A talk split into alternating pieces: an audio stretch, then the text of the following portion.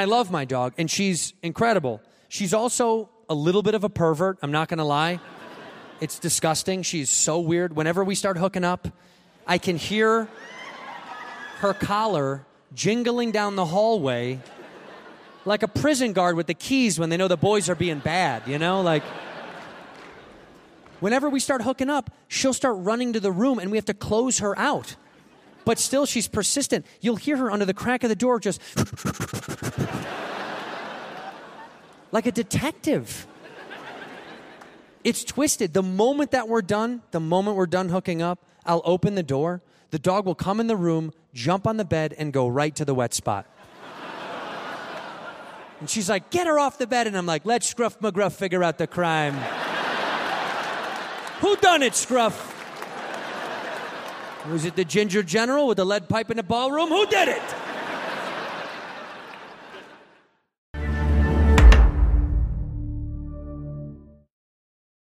Hey, this episode of Whiskey Ginger is brought to you by Rabbit Hole Distillery and their original works of bourbon. This is the stuff that I've been sipping on for a while. This is their Cavehill. What I love about Rabbit Hole is that they view bourbon as an artistic expression. They're fancy people, man. They're artists.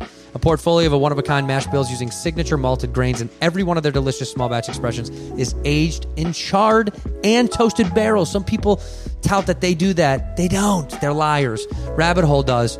They just celebrated their 10 year anniversary, and unlike most brands, they've been making their own bourbon and rye expressions in Kentucky from day one. Day uno, baby, Kentucky. Uh, even though they're a new brand, their founder and whiskey maker, Kavai Zamanian. Am I saying it right? I'm trying my best. Kaveh Zemanian. Uh, Kaveh Zamanian. I'm trying. Uh, he was just inducted into the Kentucky Bourbon Hall of Fame this September. There's nothing else like this stuff on the market. Each of their expressions has won multiple boards. You can check them all out at rabbitholedistillery.com. I've been bragging about them for quite a while now. Uh, Cavehill is one of my favorites. Uh, it is delicious. It's old school. Um, it tastes smooth and it's chill filtered, just like it should be. Um, they've got the Boxergrail and the Dareringer, of course, that's finished in those sherry casks. So, how do I get this, Andrew? How do I try some of this stuff? It's available all over this great, beautiful country. You can go to rabbitholedistillery.com uh, and check out uh, where their locator is uh, and go to Rabbit Hole Distillery, uh, rabbitholedistillery.com slash drizly. Uh, use that promo code rabbit for $5 off your first order. That's rabbitholedistillery.com slash drizly. Use the promo code rabbit for $5 off your first order. Jump down the rabbit hole with me. Drink responsibly. What up, Whiskey Ginger fans? Welcome back to the show. If it's your first time joining the show, welcome to the show. We got a good one for you today. My man Bert Kreischer's on the show, The Machine, the shirtless wonder. Love him, very funny dude. Speaking of funny dudes, myself. Hey, watch my special on Netflix, Cheeseburger. Watch it right now. It's available everywhere in the world on Netflix. Please watch it, share it, talk about it, tell all your friends. Enough rambling from me. Let's go to the episode. In here, we pour whiskey. Whiskey, whiskey, whiskey, whiskey.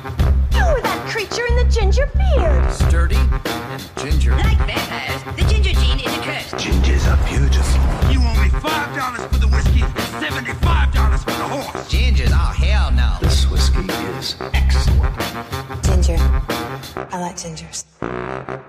Ladies and gentlemen, welcome back to Whiskey Ginger. My guest today is one of my favorite people on earth. I say that for all my guests, but I mean it once again today.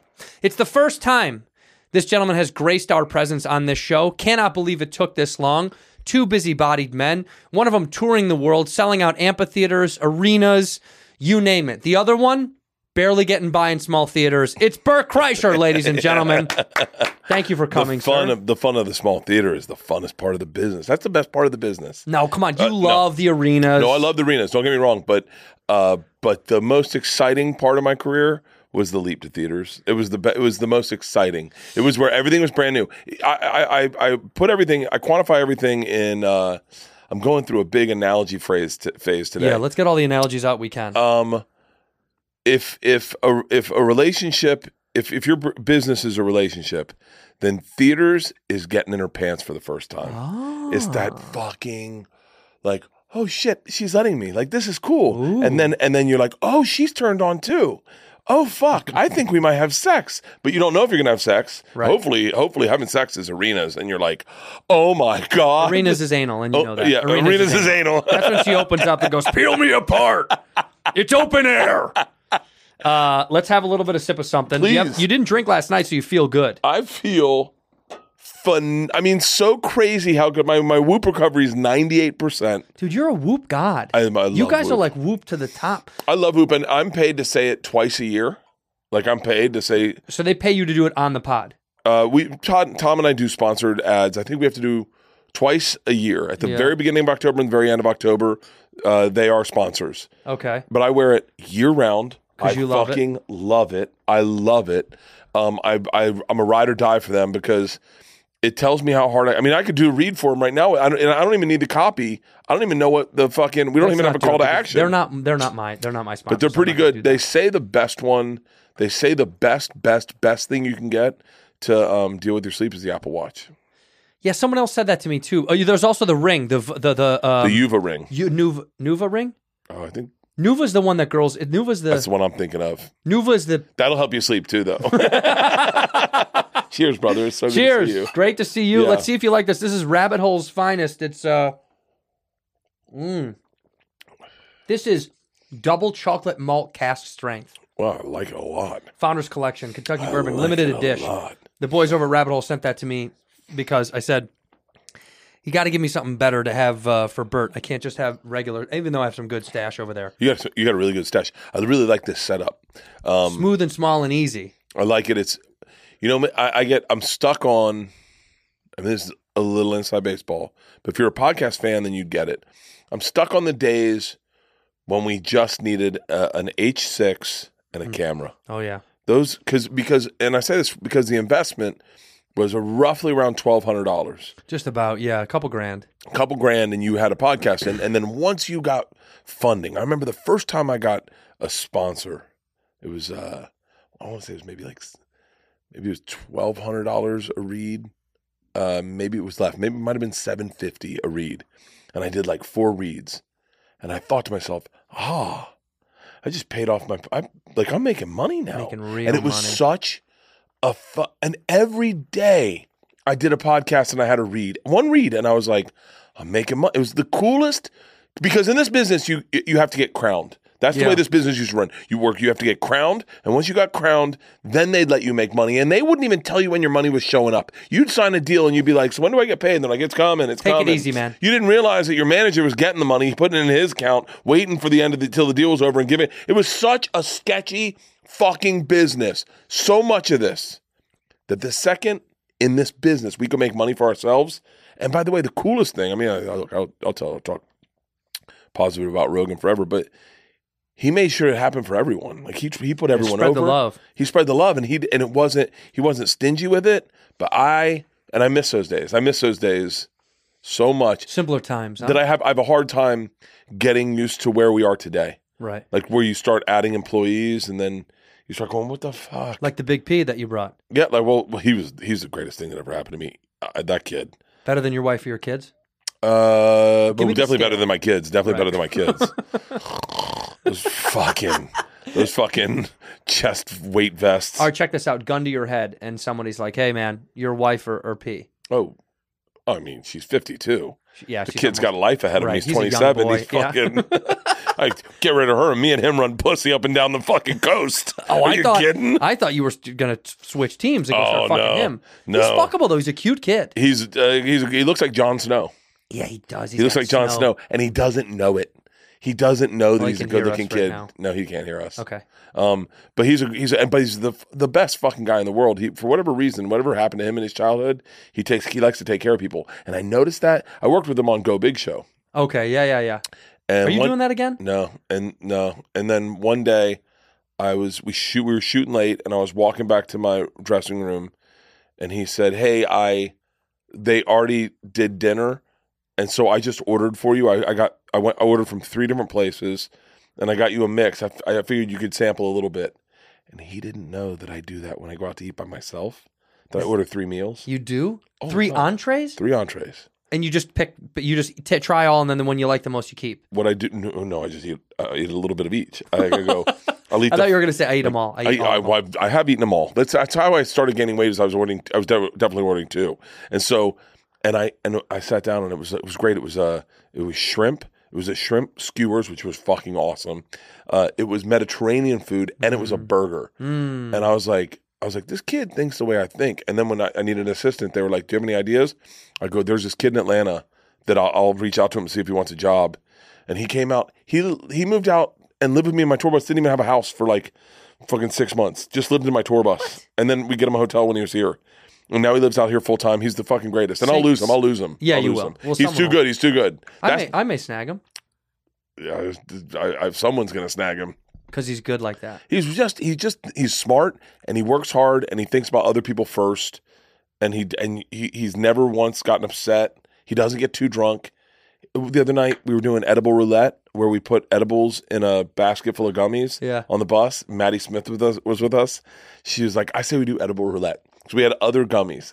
So we threw these things in. It was uh it was 10 milligram gummies. Those are pre- that's pretty good. It's pretty Not strong, bad. yeah. And so we put them in, we shake them up, and we all go in. We all grab one. And no, you had to close your eyes. And then you put it in your mouth. And the second it went in Pete's mouth, he goes, "I got an edible." and then I was, and then it's in my mouth. I go, "You can taste it." And then I taste it. I go, "I got an edible too." And Maddie's like, "I did too." And Moses Storm's like, "I got one." And so all four of us, and there were other people that picked them, and they're like, "We didn't get him. We didn't get him." And then Maddie goes, "Oh, I misread the package." What? she goes, "They're hundred milligrams." Shut the fuck up. I, Holy God. shit. I swear to God. And Pete just goes, I'm going to my bunk, guys. yeah, I'll see you in the morning. Good night. Didn't say a word, didn't get angry, got in his bunk, went to sleep, woke up the next morning. He goes, I'm still a little high, but uh, let's get some shit done. And I fucking got in my bunk like I was time traveling. You ever see those fucking, you ever see that Chris Pratt movie when everyone goes to sleep but he wakes up early? Yeah. I woke up in the middle of the night like Chris Pratt, walking around going, do I wake someone up and force them to be in this hell with me? Or do I just fucking die by myself? Die by yourself, baby. Oh. Be Oh. a soldier. Die alone. Joey Diaz, Joey Diaz uh, was in one of those. Take That- the hit, cocksucker. Die alone. Joey Diaz, we did, we did. Uh, so I'm sorry, Joey, if if you this isn't a story you want shared, but this Nah, is such out. a good story. It's such a good story. So Joey Diaz, we all go to do the first night of Fully Loaded, and Joey Diaz eats a ton of mushrooms. And I go, hey Joey, we're getting in the bus. I mean, it's gonna be. Are you sure? You yeah, cocksucker, I'll be fine. I'll be fine. It's a long ride, huh? It's a long. It was a seven hour ride. In No, the bus, dude. And he's on mushrooms. No. and he's a and he's a bigger guy. He's got a sleep mask, so he really is like Chris Pratt in that movie. He's got the mask on. He's in the bunk, and all this. All I just hear is go. I hear pull the bus over, cocksucker. I'm done. Get me a fucking hotel room. He's like, I can't do it. I can't do it. And then he go, they go, we go sit up front, sit in the front seat. And he sits in the front seat and he goes, It's fucking right. It's terrifying to sit in the front seat of a bus in Yeah, a it's jump not seat. fun. It's terrifying. Not fun. You think you're gonna die at all times? Yeah, it's yeah, and then you look at your bus driver who's on the phone FaceTiming with some fucking chicken, and, he's like, "Hey, yeah, uh huh, uh huh." yeah, it was. Uh, Getting the rumble strips. but that's how good that he is. He didn't even get. He didn't even get. Uh, See, I don't like getting too high on edibles and trying to lay down. I have to live alive with it. Because Yeah. people that can go to sleep, no way.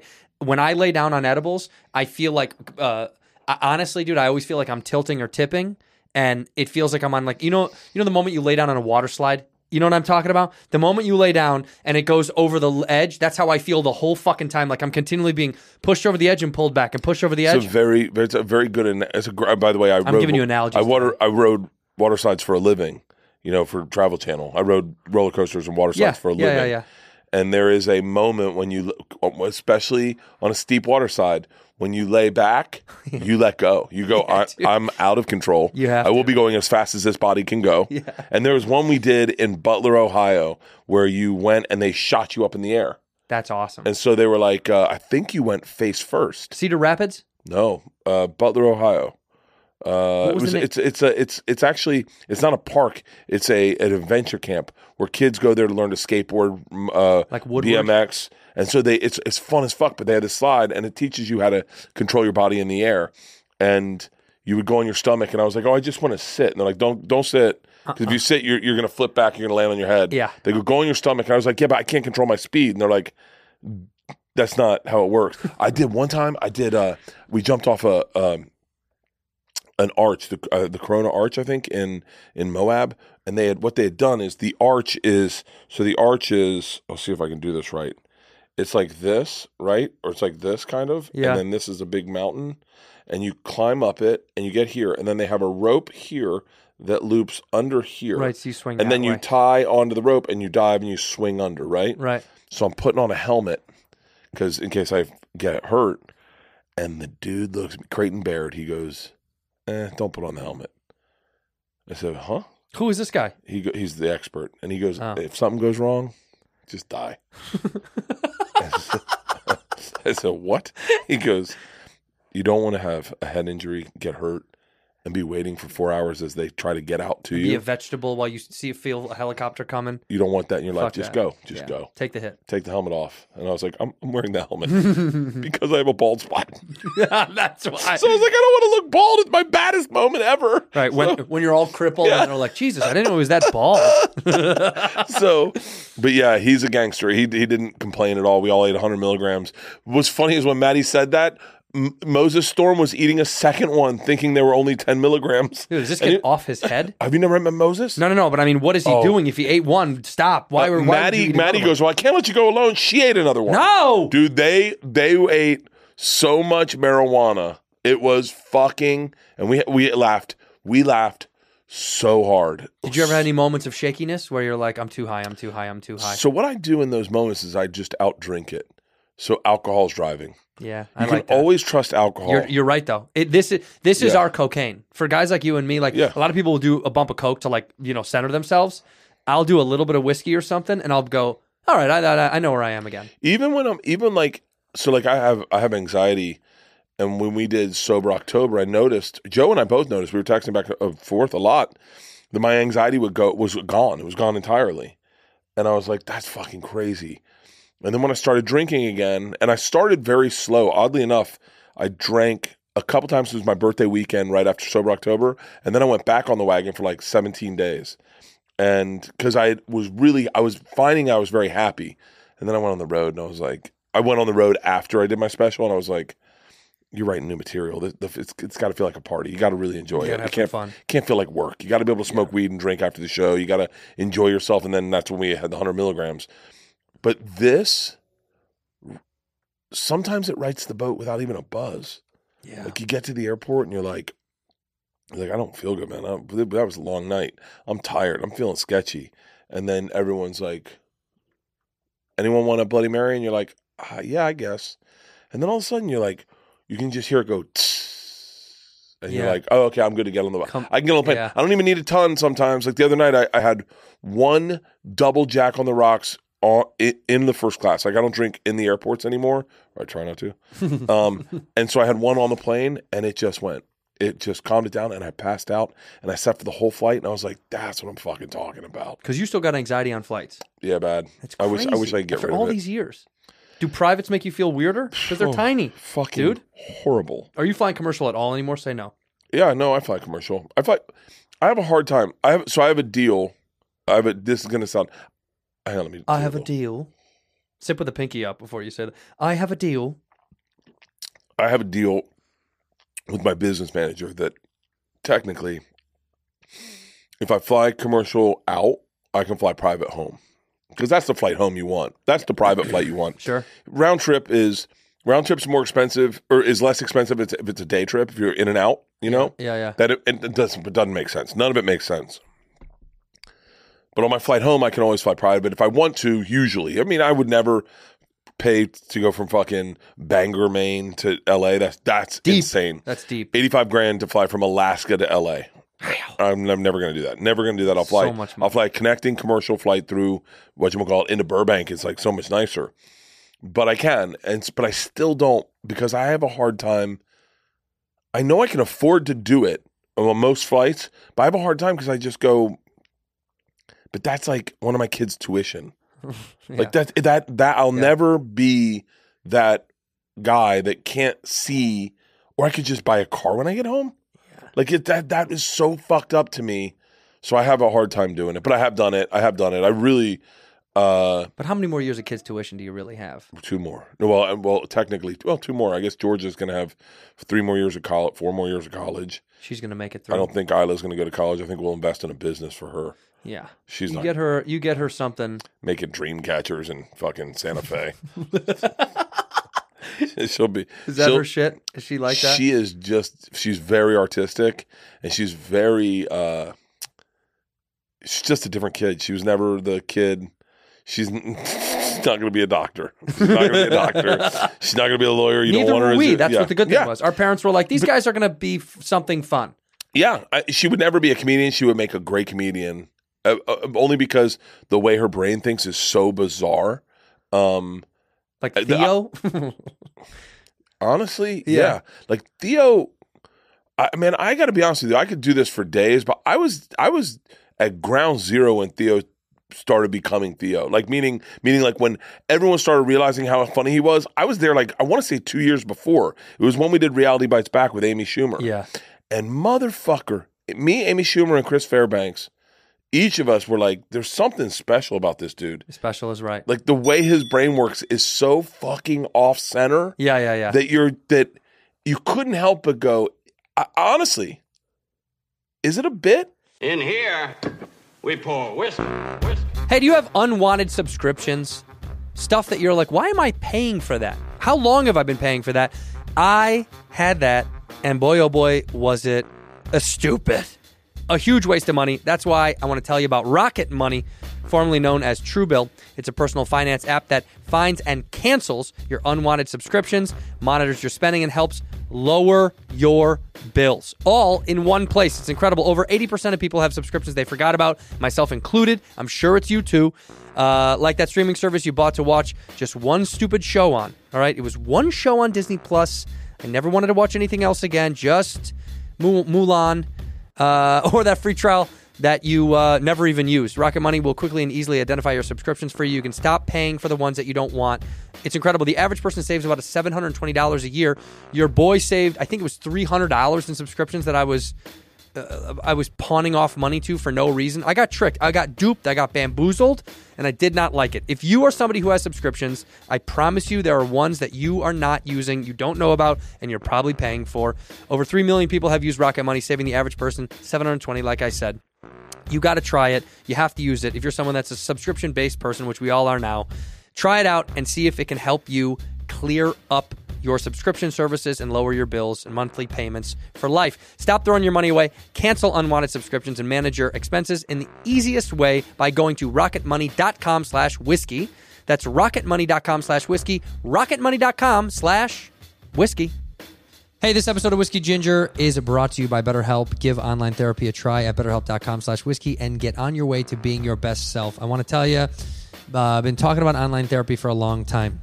I don't know how you guys like to get help, but BetterHelp um, is incredible at trying to make you be at your best.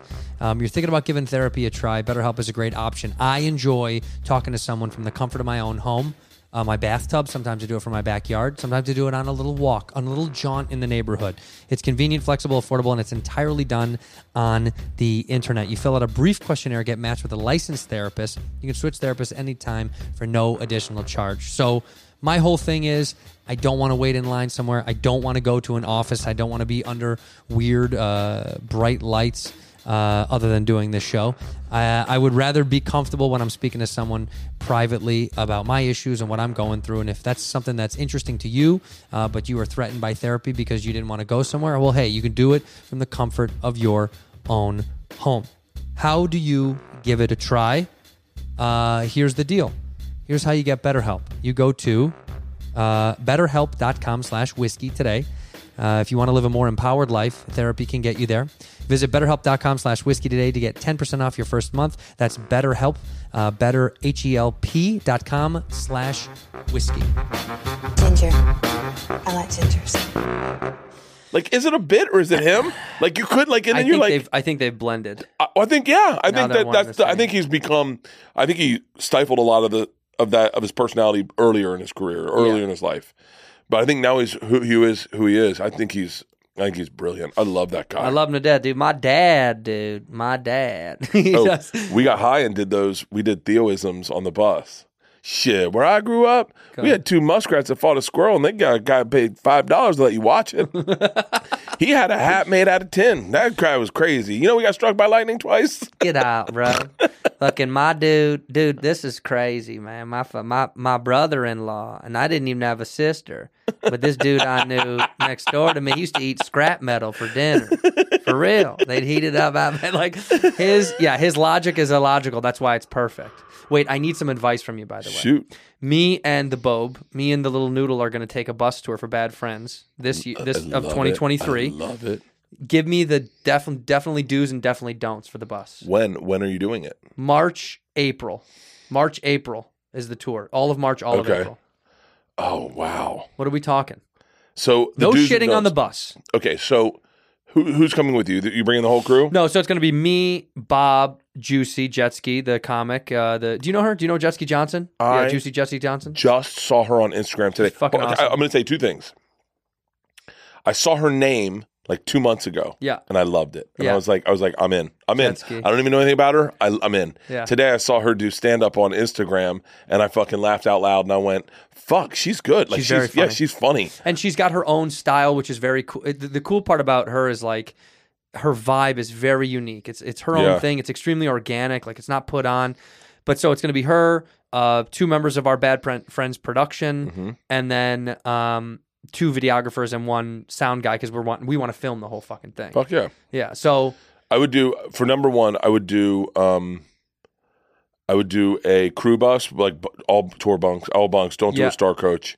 Do all bunks. All sleep on the bus. All live on the bus. Yeah. Um, it's favored nations in that way, and what will happen is, and this is what I did when we did fully loaded, and when and when we did hot summer nights is when I came up with it. Is I was like, if you're all living on the bus, then first of all you save money. Everyone lives on the bus, you save money yeah, and and then it becomes very affordable. The second everyone starts getting hotels, and you can get hotels here and there, but the second everyone starts getting hotels, then a, a bus doesn't even make sense. Just fucking fly.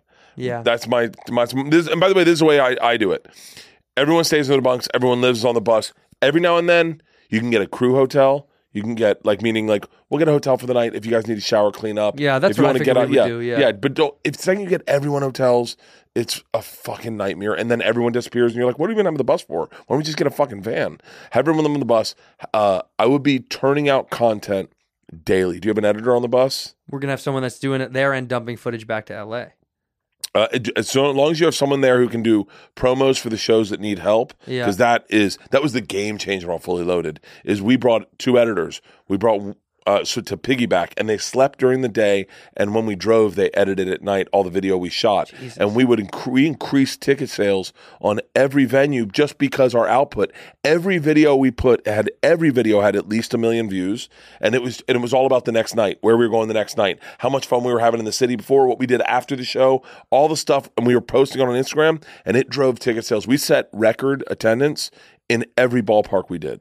So so so that is that's the key is I look at it from business of like have them working and turning out videos to promote the upcoming shows, live on the bus, um and and and uh and where you and and are you staying on the bus the whole time? Or are you flying back in and out? We stay on for the majority of the time. We take one big break, have to come home and do a bunch of stuff because uh, filming Yeah. something, and then go back out again. Uh film everything. You're gonna have the best time of your life. Yeah, we can't wait. I mean, it's gonna be. We already got into a couple fights already, which is b- me and Bobby for sure. But 'cause- Bobby's gonna be tough. uh, trust me, I know he's gonna get a hotel every time. Yeah. and- There's no doubt in my. And, well, you fucking got to well, you got to make sure that like like Joey. I, I mean, I'll say this. You know, I told when we did fully loaded, I said anyone needs a hotel, I'll get you a hotel. Sure. If you don't want to live on the bus, you don't have to live on the bus. I'll get you a hotel. And there were people that definitely were like, it's not my vibe. Joey would be like, dog. Dave Attell, I'm in a hotel. He'd Yeah. get on the bus, drive with us to the next city, but he wanted a hotel for the day, and I totally get it. Not everyone's me, where I just I want to be in the thick of it all times. Shane Gillis, I want to be in the thick of it. At Nikki Glazer, fucking Mark Normand, Big Jay Oakerson, in the thick of it. But Yeah. you know, you, you you just respect everyone's boundaries and go, yeah, I get it. And then, uh, God, you're gonna have so much fucking fun. Are you getting wrapped? Uh huh. Well, we were thinking about it, but Hold then on, I said, stop, stop, stop, My stop. only worry stop, is stop, stop. people are gonna see your answer is- fucking shit. Aren't they gonna come up to you and bug the No, bus? They don't come no, up to the bus. it's bus. just fans, and it's not a pain in the ass. What you'll see, what you'll notice is like it's worse than pe- it's people. It's it's made out to be worse than it is. What'll happen is you'll notice it'll be cool moments. Like I remember this dude one time we were in uh, Knoxville, and we're sitting in the bus. We're all bullshitting. It's like four o'clock, and I see this dude out with his uh, daughter and his wife, and he's out standing outside my bus with his shirt off, getting a picture. Uh-huh. So I go, oh, fuck it. So I sneak around the corner. I have my shirt off, and I go, "Hey man, no pictures by the bus." And he's like, oh, "I'm so sorry. I'm so." And then his eyes light up. He loses his shit, and then his daughter starts crying, and she goes, "He loves you. You, we can't make it to the show tonight. We have we have to go to a, a prior engagement, but this he made us drive all the way in here just to get." Those moments Yeah. are fucking worth it. Yeah. And the fact that it's promotion when you drive into the city, People see it. people see it and they're going to sell tickets for shows. It you will get people after the shows knocking on the door and you say no. Just say, "Ah man, this is my home. You can't come into my home." But but it's I would rap it and I would make the rap so obnoxiously loud that it's a joke. Don't try to be cool. Make it obnoxiously loud. Yeah, ours is. Our, oh, our faces. fucking wrap it with Bobby half naked laying all the way down the bus.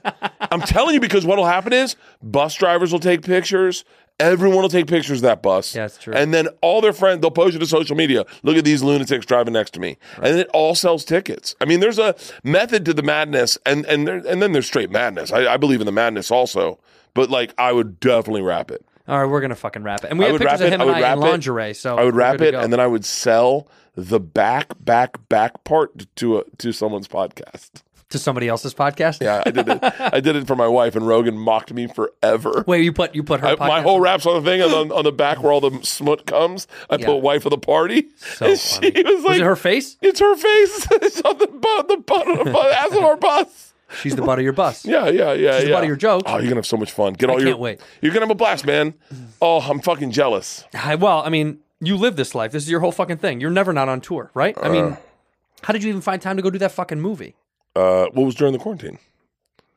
Oh, that's right. Yeah. The question is the next one. That's the tough fucking sell. Machine Two. No, well, no. The next, the next movie I do is like trying to carve out time Hmm. when I mean, you know, I mean, you know more than probably anyone what a movie pays versus what the road pays. Yeah, it's not even. It's not. It's not. It it's doesn't almost- pay. Is what the, but the yeah. answer is. It doesn't pay. And it almost makes it to the point where, where, like, if you said it to your dad, he'd be like, "Why do you do it?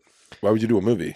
Well, yeah, it's hard to describe. It's because it because you're like, it's uh, it's Bobby and I still have that. Bobby still has that old Hollywood thing where it's like he just wants to do stuff, and I just I always liked making shit, TV and film. Yeah. Well, you're really good at it. Grazie. Like you're re- you are legit so good on camera that I go, yeah, well, yeah, that makes sense. You have an opportunity to be a huge movie star. For the majority of us, for the majority of us, just uh, it's just tarpon fishing.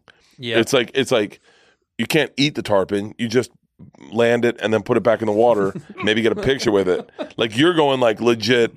You're going legit tuna fishing every time you go out. You're like, oh shit, let's cut it up on the boat with some sashimi. And I'm banging out analogies right now. I know I like I'm it so killing these much. analogies. Which, by the way, you're a big Florida guy. You're a boat guy. Nothing like catching fresh fish, cutting that bitch up on the boat, eating it right there. I got the fucking hiccups. it wasn't. It wasn't. We didn't do that in Florida. You never did that shit. Why? You couldn't in Florida. Our fish aren't. There are fish you can't just cut up and eat. Really? You're not doing that with Spanish mackerel. What's wrong with mackerel? It's it's just a shit fish. It's like a shit fish, and It's a so shi- but- you're not doing it with barracuda. I think that's. I mean, the most of the shit you can catch. Swordfish. Swordfish. Uh, I don't think you can catch swordfish in in Tampa. Really? You Yeah, think a lot, a lot of so- definitely not swordfish. Yeah, swordfish. No, I don't know where swordfish. Where do swordfish. they live? Swordfish are in. Uh, I think they're in Hawaii, and they do bait runs where you can get in the water with them, and they Yeah. swim around the bait fast as fucking shit. Um, I see but that I like don't that's know. where you can do that is Hawaii, where you can do that. You, you can't. A note to the listener: You definitely can't do that with salmon.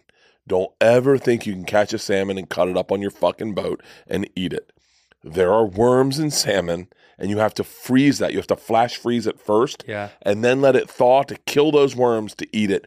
Don't ever eat salmon raw.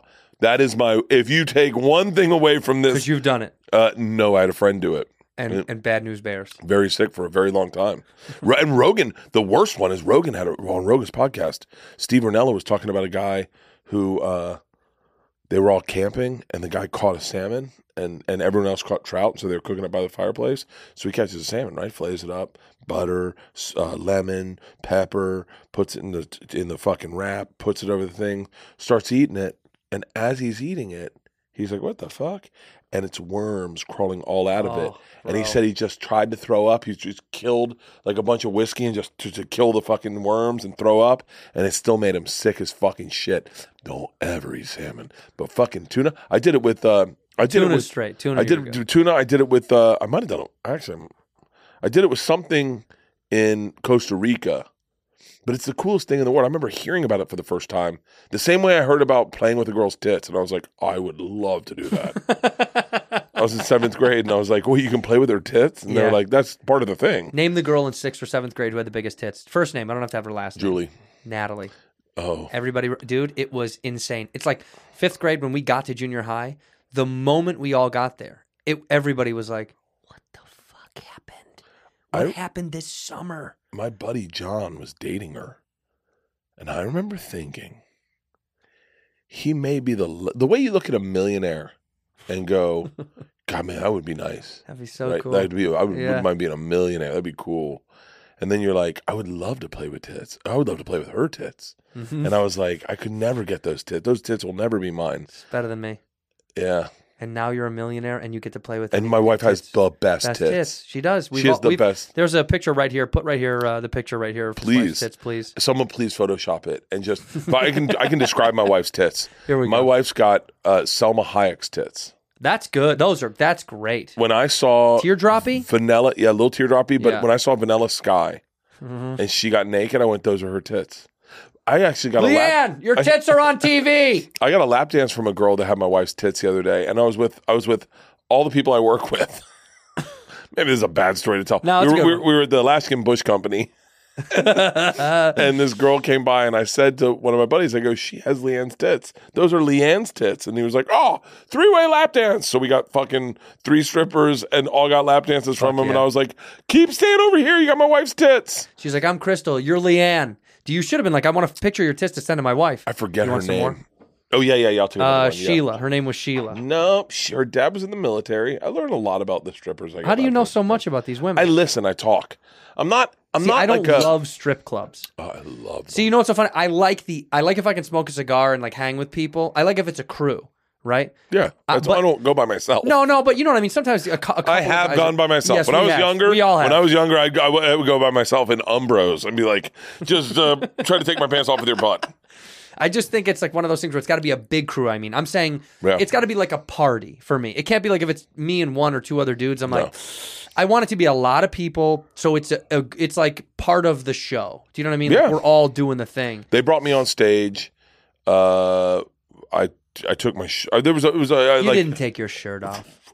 Of course I did. I ruined strip clubs now. I've ruined strip clubs for a long time because I was uh, there was two two two parts of my career. One one when I was on Bert the Conqueror, the television roller coaster thing. Yeah. Uh, all the strippers' kids watched it. I went with me and Bret Ernst went to a strip club and they were like, "Oh, My son loves you. do you mind if I get a picture?" And I was like, "Sure, I don't mind." And because I definitely wasn't taking pictures with people at the time. And then they'd put on all their clothes and go outside and take a picture. And Bret goes, "You're the fucking worst. Everyone's putting their fucking clothes on to take a picture with you." And then this last one, uh, they didn't even put their clothes on. I got a bunch of pictures with strippers, and they're like, it it was. By the way, uh, for the record, pictures in strip clubs are you can do that now. Apparently, That's a no, thing? No one gives a fuck. I have not gone to a strip club where someone didn't take a picture with me uh, in a while. It's been yeah. That's great. I thought for, I, every time I've ever been, I always think they make such a fucking big deal about phones. No, Sometimes they would It's come filming the girls. Well, yeah, yeah, yeah, yeah. but yeah, like yeah. they would, and and I'm I'm assuming taking pictures of, uh, but I've I've never had a problem. They've always people have always taken pictures of me, and I'm just didn't know what to do with it. my cousin uh, for a while was running the gambit, uh, working in strip clubs, and he would always, whenever I get went to Vegas, he'd be like, "Come, come, you know, come hang out." Yeah. So it's so funny to be that side of the Wait, is it a boy or a girl? this dude. He was a DJ, Okay. Oh, okay. but like it's so funny to be on that side. Like that would be weird to see Yeah. your cousin naked. Like, oh yeah, no. like, ah, no, no, you look good. I No, mean, no. technically, you're. My wife said, yeah, you're kin, but you ain't blood. Go ahead, go home, go, Go ahead, go home. Come on back. it's funny to see it from that side because I see him go and he DJs, and it's like, it, it's just wild to be inside baseball because then the girls treat you like they would if they met you out at a coffee shop. Yeah. And it's so funny because I'm on, it's like I have that angle in, but also I'll go there later. And then if they don't know that that's my cousin, they think I'm a, cu- they treat you like a customer. Do you know what I mean? Like, No, I yeah. play both sides of the ball. It's kind of fucking wild to watch and how they treat you differently. It's so interesting. And then the shit that they'll tell you about which customers, because they'll all be candid. I'd be Yeah. like, well, you know, like who are you fishing for? She's like, oh, we're both picking on this guy right here, and like they know exactly what they can get out of it. It, dude, it's they're they are fucking snipers. Those girls, the veterans in that game know exa- they know exactly what they can get out of certain guys. Dude. It's impressive as shit. there was a hot uh, Puerto Rican one in Vegas that man, as a pro, like I grew up in Florida, so strip clubs are different for us in Florida. Yeah. and that we ended every night at a strip club, like meaning girls and guys. Like West Palm, if you went out in West Palm, everyone ended up at uh, uh, uh there's a strip club there that we'd all just go to. Yeah. and everyone went there, the girls, and it was party, and you get lap dances, but like chicks would get lap dances with you. It wasn't like a big deal. And in Tampa, that's the strip club capital of the world. I mean, the the the second you turned eighteen, that's what you did. Before you were eighteen, you had fake IDs to go to strip clubs. They never checked, and so um, so like as a pro of a strip club, Yeah. well, I got taken for so much money. What's Just- the most you've ever dropped at a titty bar? Well, that that's not fair. Uh, well, I, the most I've ever dropped where it mattered was Yeah, before you got money. fifteen hundred dollars. That's a fuckload. It was a it was Before it you was- have money, that's a shitload of money. It was 1999 in New York at Scores. Scores. I was just gonna say it had to have been scores. and I had money. I had some money from like TV. Maybe it's 2000, probably 2000. I had money from TV, but not a lot. And uh, we went to a strip club, and, and Chris Rock had just, someone had just done a champagne room joke, right? There's nothing I think, happened I to the think it's. I think yeah. Yeah, and I was like, I was like, I want. I've never even heard of a champagne. They didn't have that in Florida because in Florida, literally, it, it was like fucking no holds barred. I mean, Yeah. it was like there was no champagne room. They just it was lap dances. It was full touch. It was full nudity. It was full alcohol. Was Right. everything. It- everything is a champagne. Room. Everything was the champagne room. And then when you go there, you're like, oh, so I just want what happens in Florida in the champagne room. And man, the time just got away from me. and I was, and nothing happened. I didn't fuck her. I didn't come in my pants. I didn't fucking play with her tits. It was just a different room Yeah. where you just paid tons of money. And I just, we were Private. talking. And then all of a sudden the bill came. And I was like, I remember being like, I do take credit card. And my buddies had gotten in there, and I was like, I got everyone. And Uh, uh. it was just a fucking nightmare. But the but even like we went in Vegas, and uh, I, I, I the thing I like to do in a strip club, especially like I went with uh, a big TV guy, big TV guy. Uh, I won't say the city or the TV guy's name, but I went with the big TV guy's son. Tyler Perry's kid. Go ahead. Tyler Perry's kid and I were in in Louisiana, and uh, he said he said, "Hey man, my son's coming to your show. Can you keep an eye out for him?" And I said, "Yeah, if it's okay, can you bring him backstage?" I go, "I'll tell you what. If you're cool with it, I'll take him out. We'll party." And he was like, "He's like, he will fucking love it." It's the only reason I know this guy is because his son's a fan. He told his dad, "Yo, you got to do a show with this guy." His dad's a pretty big dude, and so I saw I take him out. So I take him out, and it was a gangster move. And I like this is what I usually do in a strip club. Went over to the manager and I said, "Here's a thousand dollars. Can you have girls just keep everyone company over there? I don't need lap dances. Just let everyone make sure you, as many girls as that takes care of for the evening, for you know, for the next five songs, ten songs. Have them keep company. If it's like." You know, just make sure all those guys are all in college. Make sure they they feel like they're they're studs. Yeah. And he's like, gotcha. So I give them a thousand dollars, and they stayed the whole night. These girls were fucking awesome. They were beautiful, and they were like, "Do you want a lap dance?" I'm like, "I'm good." If anyone wants a lap dance, they can pay for it themselves. But like, just stay around. And we drank. We had a good time, and that's my normal move. That's Uncle Bert. That's being Uncle that's Bert. what I, I do that every time. I like to go up. Uh, eat Mark Mark Normand's bachelor party. I was just going up. I give people a hundred bucks. Hey, we were good boys. We didn't do anything wrong. I, I give people, I give a stripper hundred bucks. I go, uh, give him four dances, and she'd be like, done.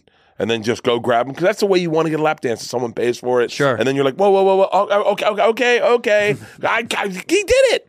And so that was happening at Alaska Bush Company. Is I was just doing it for everyone. I'd go, my cameraman, I did it for Pete. I did it for everyone. I just go up to a stripper. Here's a hundred bucks. Grab one of the guys. Have you? Uh, no, nothing for you though. You're No, just I do lap back. dance every now and then. You do? Yeah, yeah. Like it, it's got to be fun for me, like because I'm not. uh Because usually I'm doing it with a big group, Yeah. you know. So you, you got to have like a little bit of like a little bit of decor about you. Yeah, couth. So like I'll tell you a perfect. This is a perfect lap dance. This is maybe my favorite lap dance ever. We're at uh I think it's I think it's uh Christie's in uh no in Fort Wayne, Indiana. I mean, look, Fort Wayne, Indiana. I mean, I want to Sure. give I want to give the name a, pla a proper shout out because place because it was They were so cool. They It come was to in my Fort show. Wayne? Fort Wayne, Indiana. I'm Indiana. gonna look it up while you say it. Hey, oh, he wasn't with us. don't know. In here, we pour whisk, whisk. Hey, you know what I'm not a fan of? I'm not a fan of stiff dress shirts. I hate that. Sometimes when I go back to my dad's house, I ruffle through his closet and I see all these old starchy shirts as if they've uh, been dried outside in the freezing cold. And that was uh, the old dress shirts. That style is dead, baby. Uh, now with Mizzen and Main, you can look like a sleek, sexy, cool, comfortable dude all at once. That's why you got to check out Mizzen and Main, the inventors of the performance fabric dress shirt. Um, they combine the comfort and flexibility of your favorite athletic wear with the fit and style of a custom dress shirt. Lightweight, breathable, moisture wicking. By the way, Mizzen and Main's clothing will have you looking great. Basically, they make really comfortable shirts, dress shirts that you need to try to actually believe. I can tell you firsthand, Mizzen and Main dress shirts are actually uh, the best dress shirts I've ever worn. They're the, by far the most comfortable. They sent me uh, golf shirts as well, stuff that you can wear uh, out with friends. You can wear to an office, a meeting, work, uh, out to a bar, on a little date, uh, or you can get a little jog in. Huh? If you're at night and you're like, you know what, I bet you I could run in this dress shirt. You can. They're machine washable. That means uh, no more expensive trips to the dry cleaner. Um, it's incredible. Uh, I love Mizzen and Main. I really appreciate them fitting up your boy because when I want to look snazzy, I throw on one of those at a nice dinner. When I want to look sloppy, I wear what I'm always wearing. Uh, if you don't wear dress shirts, uh, don't wear Mizzen and Main. You're making a big mistake. All right. Uh, I have a bunch of them, and they're so comfortable, so delicious, so wonderful on your body. If you want the best cold weather clothing, check out Mizzen and Main right now. If you go to mizzenandmain.com, use the promo code Whiskies, you're going to receive $25 off any regular price order of $130 or more. That's $25 off when you go to M I Z Z E N A N D M A I N.com. Use that promo code, baby. Whiskey. Hey, you got feet, right? Even if you don't, I bet you still like looking at shoes. And let me tell you something Vessi shoes are so comfortable. They're incredible. I just got my pair uh, sent to me from Vessi, and I slipped them right on, and they're a game changer, baby. Uh, I've been wearing Vessi shoes now around the crib, out in the backyard to play with the pup, uh, and they're so uh, so easy, slip on and off, so comfortable. They're probably the best shoes that I've ever worn. All the features of a rubber winter boot built into a sneaker, 100% waterproof, not water resistant, waterproof, baby. Water ain't getting in. Where you at, water? You're not getting in. They have a uh, lug rubber outsole that gives you extra grip in wet conditions. I like uh, juking with the dog in the backyard. An added lining inside for extra warmth in the cold. They slip on and off. It's quick and easy. And you know me, I like slipping on stuff. Okay, if it's complicated, I ain't gonna wear it. All right, I'm not. I'm not. I'm not doing it. I want it easy as I can. And this, they uh, that Dymatex super soft knit material that keeps your feet warm in the cold cool in the warmer months. Doesn't feel like it should be waterproof but guess what? It is. It doesn't feel heavy and it's not. That's why i love vessi. They're smooth and sleek and small. They're very comfortable. They're very easy to slide on and they're waterproof uh, and they're very durable. They also have many other styles of shoes to choose from uh, but they're my favorite. I leave them by the front door and I take them in and out when I take the pup out. Check them out in the link, vessi.com slash whiskey for a pair of your own Vessi shoes. Uh, click the uh, vessi.com uh, slash whiskey. Use my code whiskey for 15% off your entire order. Free shipping to CAUS, AU, TW, KR, SGP.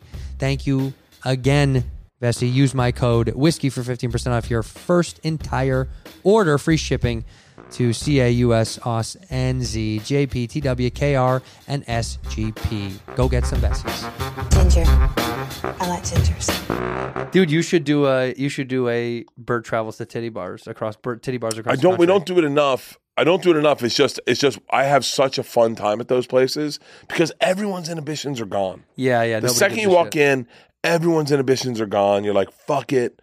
We're having a good time. And usually what will happen is like they'll hit us up at the show and be like, yo, if you guys want to come through, and this will come through in a second. This is one my favorite one. Manager and some girls come to the show. They come to do, do the meet and greet. This is back when I did meet and greets and you, do raffle tickets for meet and greets. And they're like, yo, we have a great strip club. Why don't you guys come through? And it was the last night of our tour and we were driving home. Uh, and so I was like, you got fuck it. And it started snowing. I was like, do you guys want to just go to a strip club? And they're like, yeah. So we go there, and I do the same thing. I throw money around. I make sure that all the girls are paid and all the guys are getting dances, Right. and you know, make it rain a couple times on stage. Have fun. It's it's it's minimal money. It's minimal money that to make have a really great time for lot of everyone. For everyone. Yeah. So then I'm talking to the manager, and a girl comes by, and she, and it's snowing, so she's in full fucking winter gear, and she goes, "Holy shit, you're Bert Kreischer," and I went, "Yeah." She goes, "I was supposed to go see you tonight, but I had to fucking work," and I was like, "Oh, that's, I'll, I'll be back, I'm sure, again soon." And she goes, "Oh my god, oh my god, I wish I'd known you were coming here. I wouldn't have cut early. I, I would love to have given you a lap dance." And I said, "Actually." Good news. Good news is, I have a joke about this that I've been working on that's never worked. Because my problem with strip clubs is that they're already almost naked.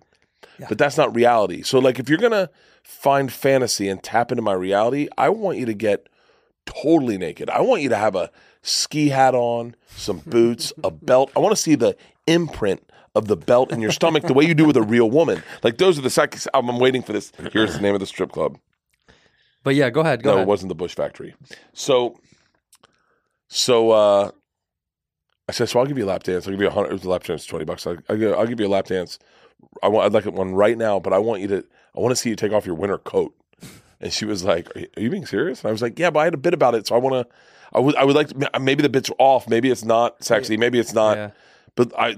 So we did it, it like right by the door. It was. I mean, it wasn't like anywhere. it wasn't even like anywhere intimate. It was right by the door and uh, she starts giving me a lap dance, and she has a hard time dancing in her coat. Like she's just like, and she's like, I, I got to take this off. But the second she said, I got to take this off, you saw the person. You didn't see the stripper, you saw the person, right? Right. And I was like, whoa, that's really like when you see like a person being a person, then that's actually where you fall in love. And I go, that's the fantasy, not the, uh, do you want to suck these titties? That's not real. That's not real. That's not a real fucking nobody thing. says that. And uh, by the way, don't suck their titties. Everyone sucks their titties. You're gonna get Don't a cold. suck you're gonna get a kid. You're gonna get a cold. So she takes off her coat. She's like, hold on, let me find a place for this. All regular things that a woman would say, and I was like, "Oh my god, this is like crazy." So then she's like, Falling in love. she's like dancing, and then she goes, um, "Let me take my shoes off." like she's talking to me, and she's like, "Hold on, give me a second. and she like bends over, does her shoes, and then she's dancing again, and then she goes to take her shirt off, and she goes, "Oh shit, my bra doesn't match my panties," and I went, "This is the hottest thing I've ever fucking seen," and we were laughing so hard that she sat down for the rest of the song, and we just drank, and she uh. was like, "I can't fucking do this. I can't fucking do this. This is way too vulnerable," and I go, "That's the thing. That's the That's thing. the fucking thing. That's the." It's you know someone told me that guys only go to a strip club to to tell hot girls no. Uh, you know? right, because they Yeah. never get to their whole Yeah, life. But that was the so much better. Was like it was almost like saying, "Hey, can I go connect with a person for a little bit?" Right. Because we, we laughed so hard, and then the other lap dance I got there that night, I go to. By the way, I won't say now. I definitely won't say the name of the strip club, but I go over to the corner, and the uh, and then th- this girl, beautiful girl, goes. Uh, this one's on the house, and I was like, "What?" And they go, "It's from the management. Thanks for bringing everyone here." Because we also stay at the thing. We'll be at the strip club, Yeah. So it's fucking loaded. And I was like, oh, okay, oh yeah, sure, I got a left. And I oh, go, so what are the parameters? What are the rules? I just don't want to know. I want to know what's. And she goes, oh, you're famous. There's no rules for you. I was like, what? Jesus. She goes, yeah, you can. I mean, you're famous. You can do whatever you want. And I was like, okay. And so I fucking FaceTime my buddy Cowhead in Tampa. She goes, what are you doing? I go, I'm FaceTime my buddy. I'm just gonna let him watch. she was like, wait, that's you can't do that. And I went, hold on, you said there was no rules. So there's she no was like, rules, lady. all right. And so he's like, hello. And I go, Cowhead, I'm getting a lap dance. I thought you'd enjoy this. just watched. She's like, why don't you just suck my tits He's, instead? yeah, he's laying in his bed going like, huh? But that, I think that's the fun of it. Like my wife's totally cool with strip clubs, does Yeah, not give a same. fuck. Because the whole thing is like, Because it's fake. I'm not, yeah, I'm not going there to replace her. Well, you're also not going out on a date. You're not doing anything that's like intimate, and it, it's it's it's um. You ever go to those plays, the interactive plays, uh, like uh, uh, drown, uh, Sleep No More? Do you know what Sleep No More is? No, I Yeah. don't know, but I know you mean like the dinner theaters are like someone's murdered somebody. Yeah, and you walk through an entire, Yeah, you I've know, done that. like you're not Yeah. seated, dude. It's there- Sleep No More makes one of the best. This one called Drowned Man that I went to in London, and it was wild because they were like, "Are you guys comfortable with um, touching? The actors may touch you. They may bring you into separate rooms, and like obviously everything is everything everything is PG thirteen, but they're just letting you know. And you say yes, you sign a waiver and all this shit. This woman pulled me into a room, lifted up my mask because you all wear masks, kissed me, and then closed the mask and then pushed me backwards through this thing into this other room. It was the hottest, coolest shit on earth. And my wife was like, What happened? And I was like, Do you want to know? And she's like, Yeah. I'm like, She lifted up my mask and kissed me and threw me in this other room. And she's like, Fuck, I want that. And then so, I want that. too. Well, then you're like I on the hunt, too. and you're like, then you're making out with every one of the cats. Oh, oh, oh.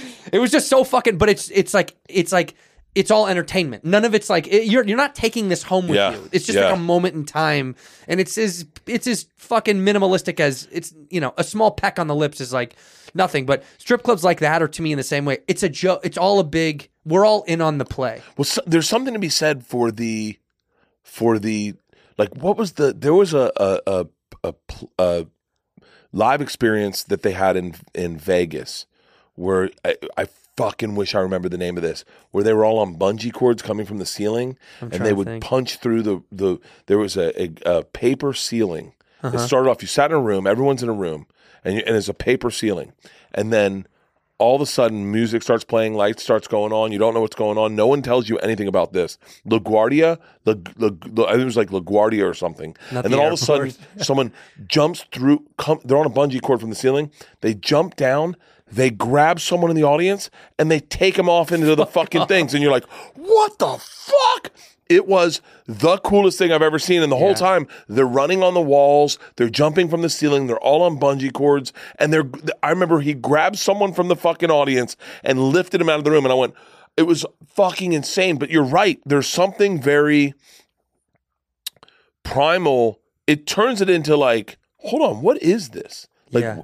that's what I, I, I gotta be honest with you. I, that like, I remember feeling that when I first saw stand up and you watched brilliant crowd work and Yeah. you were like, you were like, dude, this guy's just fucking talking. like, how how does how do you get your? I remember the first time saw, seeing Chappelle and going like, how does he get his brain to do that? Yeah. It's but it's you're right. I, I wish uh I wish I could add that into my my uh fucking act. You may. What about, by the way, speaking of Chappelle, have you seen Ingraham, our one of our good buddies, comedy star Rick Ingraham, open for those He's guys? opening for Chappelle and I Dude, saw he does yeah. crowd work the whole time, and they follow him with a camera so the audience can see who they're talking Really? to. Yeah, it's like super. I mean, I don't know if they're doing it at every venue, but from what I know, I just was texting with Rick, um, and he basically like because his the crux of what Rick Ingraham does. If you don't know who that is, look him the fuck up. He's incredible. He's fucking brilliant. He's one of the fastest, sharpest, and also well formatted uh, live joke writers. Like he's doing crowd work, but he's also formulating the jokes as he goes.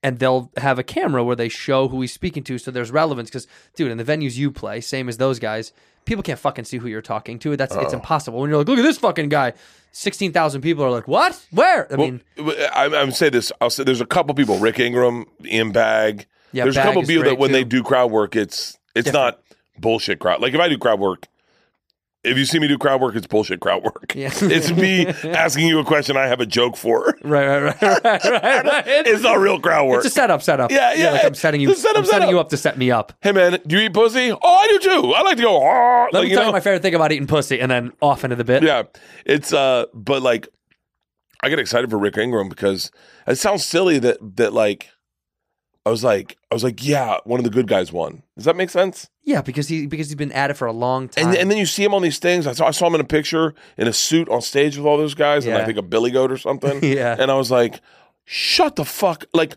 finally, someone's recognizing like. The, those guys, I mean those guys, because you know, sometimes you'll see them eh, pick guys, and, and you're like, you're like, oh yeah, they're all their friends, or whatever. Yeah. But then when you see that, you're like, oh, they saw him perform, and they were like, that guy's fucking brilliant. I think Rock. I think what the story goes that Rock saw him, you know, a few times at the store and was like, "This motherfucker is what a like what a great unique act." Like, Yeah. you bring out. I mean, props to you seriously because you bring out so many fucking people on the road with you, like talented people that you give platforms to and show off. So that's because that's I, I think some guys look, and it's not no criticism against people that don't bring out anybody, but it's huge, man. Like it's supporting the game, the community, the thing. Well, I was the opposite for a long time. You know that. You Like, never I- brought people out. Never brought anyone out because I I thought the job our job was to foster local talent. So I was like, you Well, go that's to beneficial too. it is, but it's such a fucking shit show. Yeah, you, you you're never know what you're gonna get. And you're walking well, never gonna know what you're gonna get. And you're walking into a scenario where usually you're walking into a fucked up comedy scene Yeah. where everyone's fighting for the weekend with you. And so all of a sudden there's this bunch of this infighting where everyone's talking shit and then there's drama and then you're in the bar at the end of the night and comics are fucking fighting and they're yelling and you're like, whoa, whoa, whoa, whoa, whoa, I don't want this in my life. Fuck the drama. And then and then sometimes you walk in and they're fucking cunts and they're like trying to blow you off stage and they're do- doing all local material and you're like sitting there going, hold on, Like what? Am I am I the asshole? You're going Yeah. long. You're selling merch in the middle of your fucking feature set. And then Buy a now- shirt in the middle of Bert's show. Go to the lobby, buy a Yeah. shirt, come back. And then you and then then there's the the sweet spots where like I met Dave Williamson in Miami. Yep. I met He's Shane. Shane Torres. I met Shane Gillis in uh, Philadelphia. I met Shane Torres in in Portland. Uh, I met uh, who I met Jesus Trejo out in Oxnard. So dope. So like so sometimes when you foster local talent, you find the dudes that are your ride or die. Steve Fury I met out in Oxnard. Yeah. And you're just like, oh, these guys got really great comic insights. And you're like, oh yeah, please come out on the road with me. If I can bring someone and they can and then you get some fucking total cunts. Like Dude. the biggest cunt move is when the fucking the guy calls the club and he's like he's like, Hey, I usually open for Bert and I'm gonna be in town. Is it cool if I host for him? And then mm. you're like and then they're like, Oh sure and then like, and then the club calls you and they're like, Hey man, we got dot dot dot to open for you and you're like, Oh cool, I know that guy. And then you don't realize he's working your weekends. So and then you're like, God, you're opening for me a lot. And he's like, Oh, I mean the club requested me. You're like, oh. I don't like when they play each other behind each other's back. They go, he said he already reached out to you. That stuff fucking threw. it's, Uh, that, it's the same guy. yeah, It's the same guy. It's the same fucking guy. By the way, speaking of dickhead, and I don't remember his fucking name, and I wish I did because I'd call him out. But when I did a weekend before, I deserved it in Ybor City in Tampa Improv. I know his name. I know his name. He, this dude who was there, I, dude. Look, I was a young comic. I know his name. I was a young comic. I was a fucking wet behind the ears. And dude, look, when you first start doing those rooms, you're so nervous and whatever, blah blah blah. And I'm not kidding when I say this. I couldn't. This this this sounds fake. As he's he's doing his local bullshit, and as he brings me on stage, I am not kidding, Bert. He shook my fucking hand, and then he goes, "Follow that," and I was like, "What?"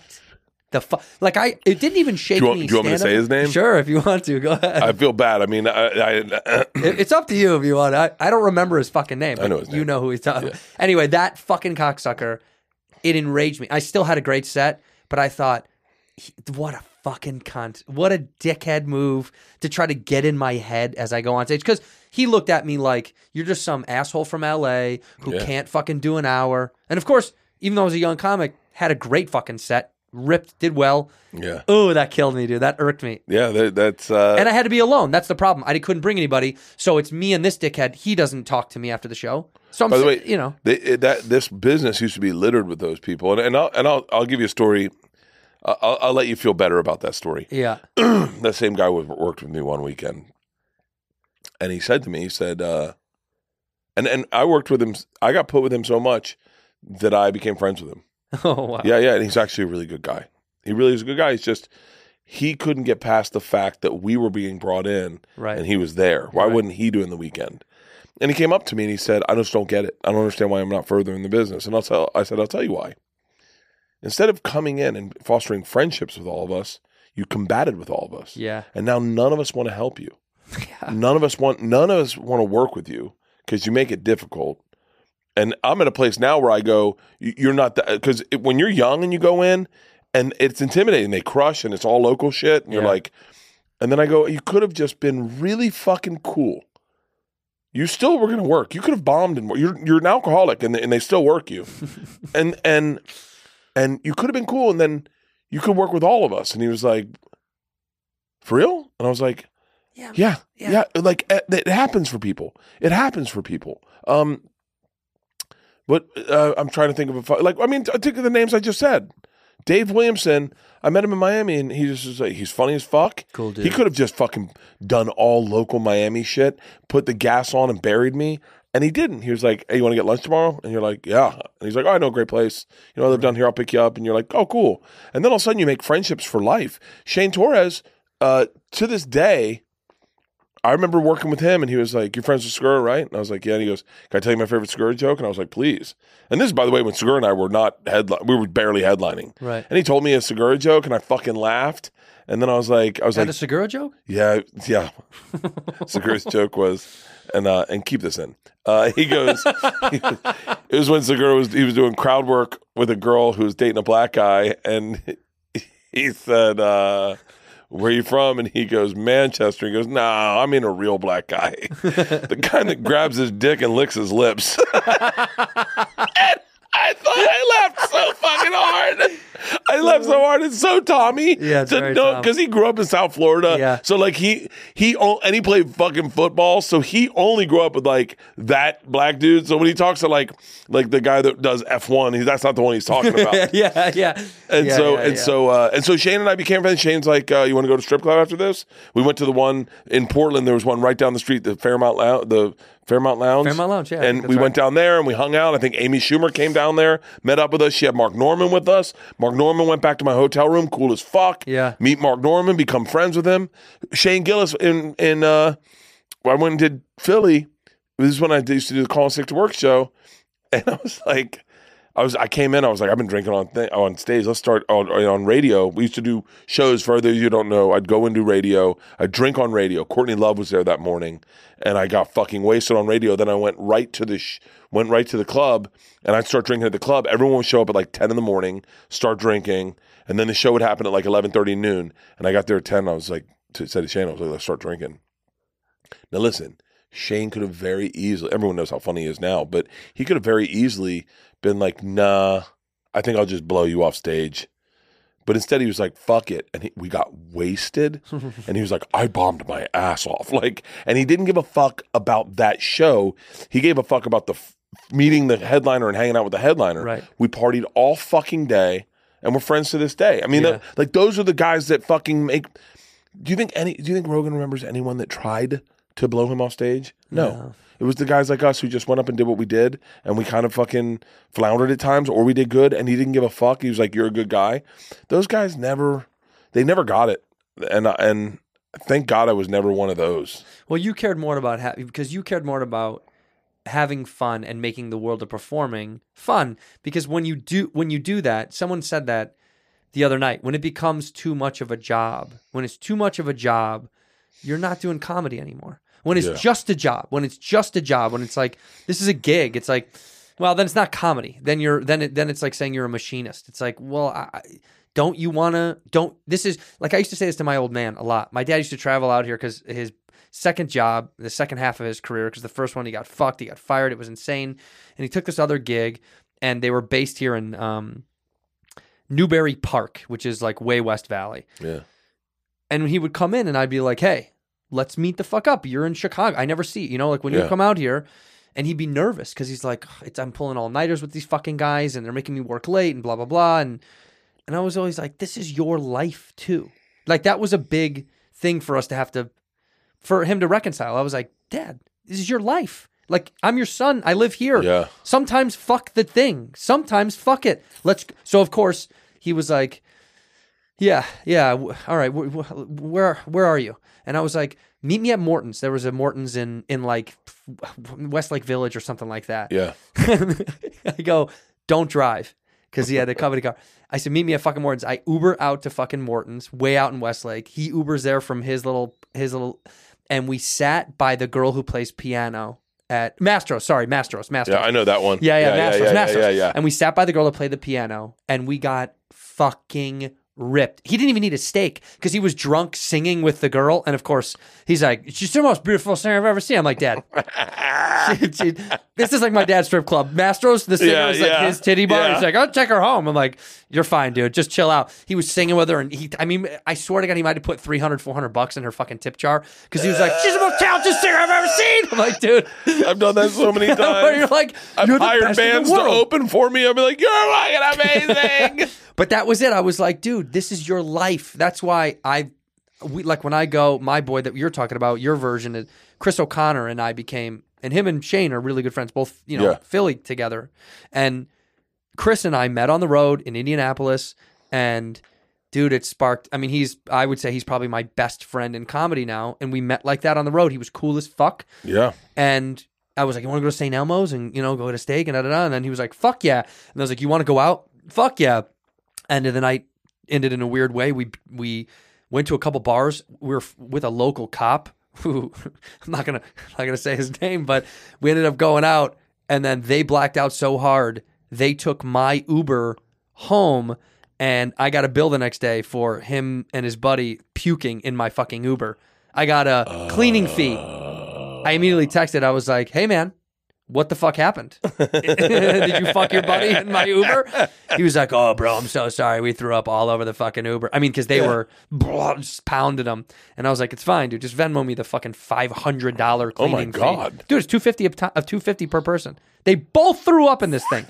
No, I was like, no, no, It no. It should be you're- more. It should be more. Yeah, it should be It should be more. It should actually, puking in an Uber should cost you a $1,000. It's disgusting. That's somebody's car. puke on puke on. Uh, no, I'm not no, that no, no, no, no. You got to be careful though, because if you're a young comic, like I worked with one dude, I worked with one dude. I I hope he hears this, and I hope I don't know. I don't remember his name. Okay.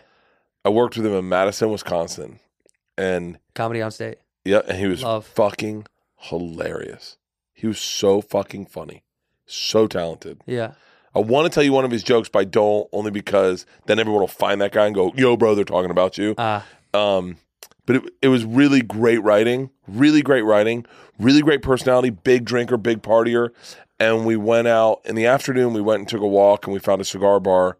And I was like, "Hey, let's go have a cigar." And he was like, "Okay." So we sit down and have a cigar, and they're like, "You guys want a whiskey?" And I was like, "I wouldn't mind a whiskey with a cigar." Now I don't ever drink. I mean, I, I, I'm I'm I'm trying to lose my absolutes. I don't normally drink before a show. I don't like to get drunk Same. and then go Yeah, on stage. Same. But I will have like if we're in New Orleans, I'll go out and get a little lit in the afternoon, of early afternoon, and then take a nap, Take a do the nap. show that night. Yeah, everybody does it. Um, and in this sce- scenario, I liked this kid. I thought he was really talented. We had a, a cigar, we had a whiskey. They came around, we had a second whiskey. That's the best one. Yeah. When it starts getting a little little warm in your face, and you're like, okay, You're moving different. yeah. And then uh, I was like, I think I'm gonna head out. I'm gonna I want to take a nap because I do want to work out before the show. He was like, I'm gonna have one more whiskey and then I'm gonna fucking bounce. I was like, cool. And uh, we get to the Medicine on State and he just didn't never showed up. what the fuck? He just bailed. He just he was he got hammered and fucking. By the way, I've had a couple. That's happened to a couple people. Wait, they just got too fucked up. Yeah, I yeah, and I just was like because I think sometimes you can get. I, I have a I have a I have a theory that you can get lost in the branding of me.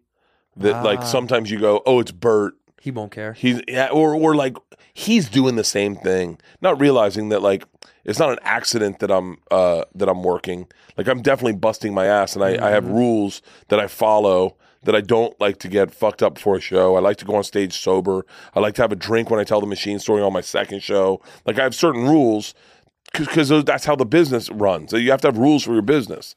I like to work out before I go on stage. Uh, I like to uh, I like to take a nap during the day. I mean, like certain things that I go. That's how that, that's how I know I operate optimally. And sometimes, man, you'll get guys that are like, especially if like like one of my favorite things in the world to do is they go, and I don't do this a lot. I don't do it anymore at all because I can't. But when you go like San Francisco and you're like, oh, they're playing a baseball game at like noon. Oh yeah. 1.30 and you're like oh let's go to the ball game We have can a do few it. fucking cold beers have a few cold beers cheap seats get a little sun Yeah. that'd be fucking great and then you do it and then one guy gets arrested and you're like there goes my feature you're like dude you couldn't hold it together for fucking a baseball game like, dude, it was a day game. I'm annihilated. Speaking of, by, by the way, side note, my one of my worst strip stories is my buddy in San Francisco in like Chinatown, one of those like shady little strip clubs. he goes, "I'm gonna buy you a, pri- a, stri- a a dance, but they have to take you in a private room." And I was like, "Look, dude, I'm not into the. I'm just letting you know, I'm not. I don't want anything funky. If this is gonna be like a tug off or a suck off." I'm not into that shit. Yeah. He's like, no, no, no. They just have to do one-on-one dances in rooms. That's just like this. This is a small little thing. Okay, fine. So he buys me a dance, and this girl, this girl is like, "You." She's like, "You want me to rub on you?" And I was like, "Oh yeah, you can dance. Yeah, let's you know whatever." Yeah. A- And, I'm not kidding, dude. She like she like grabs it looked like a water pipe like coming out of the ceiling. She grabs it and lifts herself up and has her feet on my lap and is rubbing my cock with her fucking feet. what city was this But I was like, I was like, oh no, no, I'm cool. Um, thank you, I'm cool. I don't really, I just want like a regular dance. Wait. she was like, she she just kept doing it. But dude, I was more impressed. At some point, I I backed out of my like, oh, you're rubbing my cock with your feet. Like I was on my Yeah. jeans. Yeah. But like at some point, I, I realized this bitch is holding herself up with one arm, Yeah. rubbing my cock. I was like, the acrobatics was impressive. all right two quick stories Yeah. south africa into a strip club and they walk into the lap dance. They go full touch or no touch. I go, who the fuck does no touch? I go full touch, definitely, right? We get there. She goes, take your pants off. I go, no touch. I didn't know you were touching me. I'm sorry. My bad. No touch. No touch. So the second one is we go to the Banana Room in Amsterdam. You ever been there? No. So we're flying to Tanzania to go do Travel Channel. I'm with my camera woman. Her name's Laura, Lara, or whatever. I said one of those L A R A, Lara, Lara. and and and we get stranded in Amsterdam. We get our, our connecting flight. We miss our connecting flight, so we have 24 hours in Amsterdam. So I say, "Hey, what do you want to do tonight?" She goes, uh, "We're checking into the hotel." She goes, uh, "I'm hungry." I said, "Okay, how about this? Soft pitch, steak dinner. We go to a coffee shop, get high, steak dinner, smoke a joint on our way back, whiskey, go to sleep." She's like, "Deal." Done. She goes, "Actually, this is gonna sound weird, and I know we work together, but I wouldn't mind going to the banana room." And I now I just shot a series for Showtime. Uh, we all did stand up, but I went to Amsterdam and worked and did like all the venues or whatever there. It was a series for I don't know, you gotta find it. And so I knew the dudes at the banana room. It's a place where they the girl puts a banana in her pussy, she peels it with her pussy, she like crack breaks it open, you know, you can break the tip, Skills. breaks it open, and then puts it in her pussy, peels it back, and you eat the banana out of her pussy. and so uh I knew that And they I- say America's the greatest country in the fucking world. We don't got no banana room here, baby. What are our soldiers fighting for if we can't have a banana room? She puts ping pong balls in her pussy, And shoots pops them them out of the you. room. Oh, She's- yeah, that's cool. The girl's amazing. So, uh, Skilled. so I said, uh, I I can tell you where it is, but I don't think I can go with you. She was like, "Well, I'm not going by my fucking self." And I go, "Well, I, I, it's a weird work dynamic. Like, Yeah. technically, I'm a producer on this show, an executive producer. Yeah, so I can't like go with you." And she goes, "Here's the deal. I want to do the banana thing. So just go with me. I want to do the banana. I want to see it. I want to see how. Oh, I thought you meant it." she wanted it. No, no, no, no. She went. I go. I want to see her do the banana thing. I'll eat. I want to eat the banana. I want to do the the banana thing. I've heard about this. Yeah. My husband did it, and I was like, okay. So we, we go to the banana room, and as I walk up, they're like, the machine, and I was like, what's up, guys? And they're like, dude, you're back. So good to see you. Whatever their accent is, and I go, so I'm with my my work friend, and she wants to do the banana experience thing, and they go, of course, bring the best girl. So we bring this girl. She's beautiful you're at a bar like a like an uh, like an uh, like a peninsula bar, right? That's attached to the wall and, and kind of attached to a, a strip where they'd all walk. Right. So they're standing on the tables technically, and the girl sits down and she sits crisscross applesauce, totally naked. She goes, "Okay, three part experience. Ah, we got the banana," and I go, "She wants to do the banana." She goes, "We got the full body massage with oil," and I go, "Huh?" She goes, I, "You." Massage my whole body with oil. We put oil on my body and you rub it to the whole thing. Yeah. And I said, I think we're going to pass on that one. She goes, and then I got the facial massage. I go, oh, facial massage? She goes, yeah, it's a full facial massage. It's very nice. I said, well, why don't you do the banana? I'll do the full facial. And she goes, uh, okay. And so she, I go, so where do we start? She goes, well, we start with the full facial massage. Lay back on the table on your back. And I went, so I get on the table, on my back, all the way back. I close my eyes. I'm fucking high as shit. I'm thinking, how nice is this going to be? And she puts her pussy on my nose, asshole on my mouth, and starts grinding. And I'm like, and I hear, all I can hear is my camera woman going, You thought it was a massage! You thought it was a massage! I thought it was a fucking like rub your No, face and fuck no. Reiki. She just fucking rubbing her pussy on my fucking that face, trying to give face. me pink eye. oh fuck! I laughed so hard. Did you do the banana though? She did the banana. She did yeah, the fucking fucking banana. awesome. Yeah. God bless you, Yeah. banana. Well, we're gonna. I'm going to Amsterdam. I'll be in Amsterdam in uh in like three weeks. I've I'm- never played Europe, and I want to go so bad. I've not. I've been there a bunch. I've never played. Every time I it is going to happen, something happens. Where like I was filming Dave, and then I was filming this movie, and then I just couldn't go, and so I felt bad. So now I'm like, I need a gap of time when I can actually go to Europe and do like London run, Scotland, full month. Ireland. You know? Full month, full month. Yeah, I want a You gotta hit run. Greece. You got to hit Berlin, hit Portugal. Yeah. like you got to, because those. I mean, look. Here's the thing: the sweet spot is going to be UK, uh, UK, uh, Ireland. That's the sweet 100%, spot. yeah. You could do. You technically, technically, you can do the U, you can do the UK and, and be in and be out, and you'll have a great fucking. But I rather I want to travel too. Then you know, well, while the. Oslo, uh, Copenhagen, like that run in through Scandinavia, like Sweden, Denmark, Copenhagen, whatever. I don't. I, I, fuck this, I can't remember what's the city and what's the country up there. But then that's great. Antwerp, Amsterdam, that's fucking great. Amsterdam's great. and then and then when you start getting into the Berlin, uh, uh, Athens, Portugal, like that's. But I, I mean, I got to be honest with you. The first time I did it, I would have bailed on. I wouldn't have bailed on any of it because I, I kept a lot of it in. I bailed on what I would have bailed on, but like what what was great was like baths. I don't, I don't know that my touring, but like Manchester, fucking sick. All over England. Ma- England's the shit. yeah. England's the shit. It really is. Scotland, Glasgow is pretty fucking amazing, really amazing. But Eng- England, London is uh, London's New York, so it's Yeah. going to be what it is. Yeah. But when you get outside in there, like That's the ma- spot. oh, Birmingham, Manchester, Dublin, Yeah. Dublin is well, Dublin's next level. We were Dublin, just in there. We were in Ireland, and of course, like a bunch of people were like, "Santino, you're playing a show?" And I was like, "No show." And they're like, "Why are you here?" And I was like, "To visit." And they're all like, "Okay." Like they're they're annoyed. They're like, "You don't get to go anywhere if you're not fucking doing a show." It's like, "We're just on fucking vacation." we went to the bar across the street from the venue. I told everyone at the venue, I said, I'm going next door to the bar. Yeah. I'll be drinking there. If you want to come over and say hi or take a picture, I'll be there. I, I used to do that. I used to do that. I used to do that. It was so problematic. I used to do that everywhere I went. I would just, as soon as I get done, I go, we'd pick a bar first. We'd usually pick it. Uh, my tour manager would pick it and it would be a dive bar, but not like a tiny dive bar, cool dive bar, like a really bad bar. Like a piece of shit. Yeah, and and or really close, whatever we could walk to. Yeah. And so we picked the bar in Ireland, right across the street from the venue, and it was so packed that they were twelve deep on the sidewalk.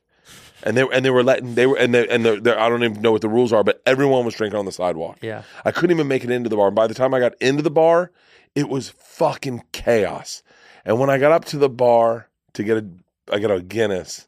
The bartender goes, "You get the fuck out!" and I go, "What did I do?" And he goes, "You made this fucking happen. Get the fuck out!"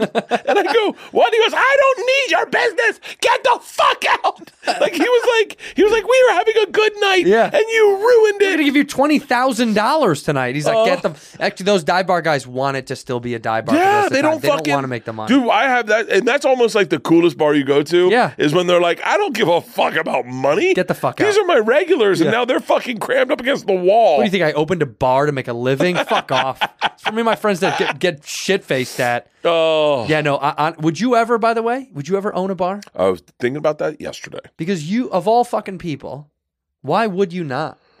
Bert's Bar, baby. Bert's So- is such a great name. If you are going, are you guys going to Bert's? That's a great name for a Oh, bar. a great bar. I wanted to open a bar called um called Rickshaws Okay, on let's save that for Bobby Lee. on.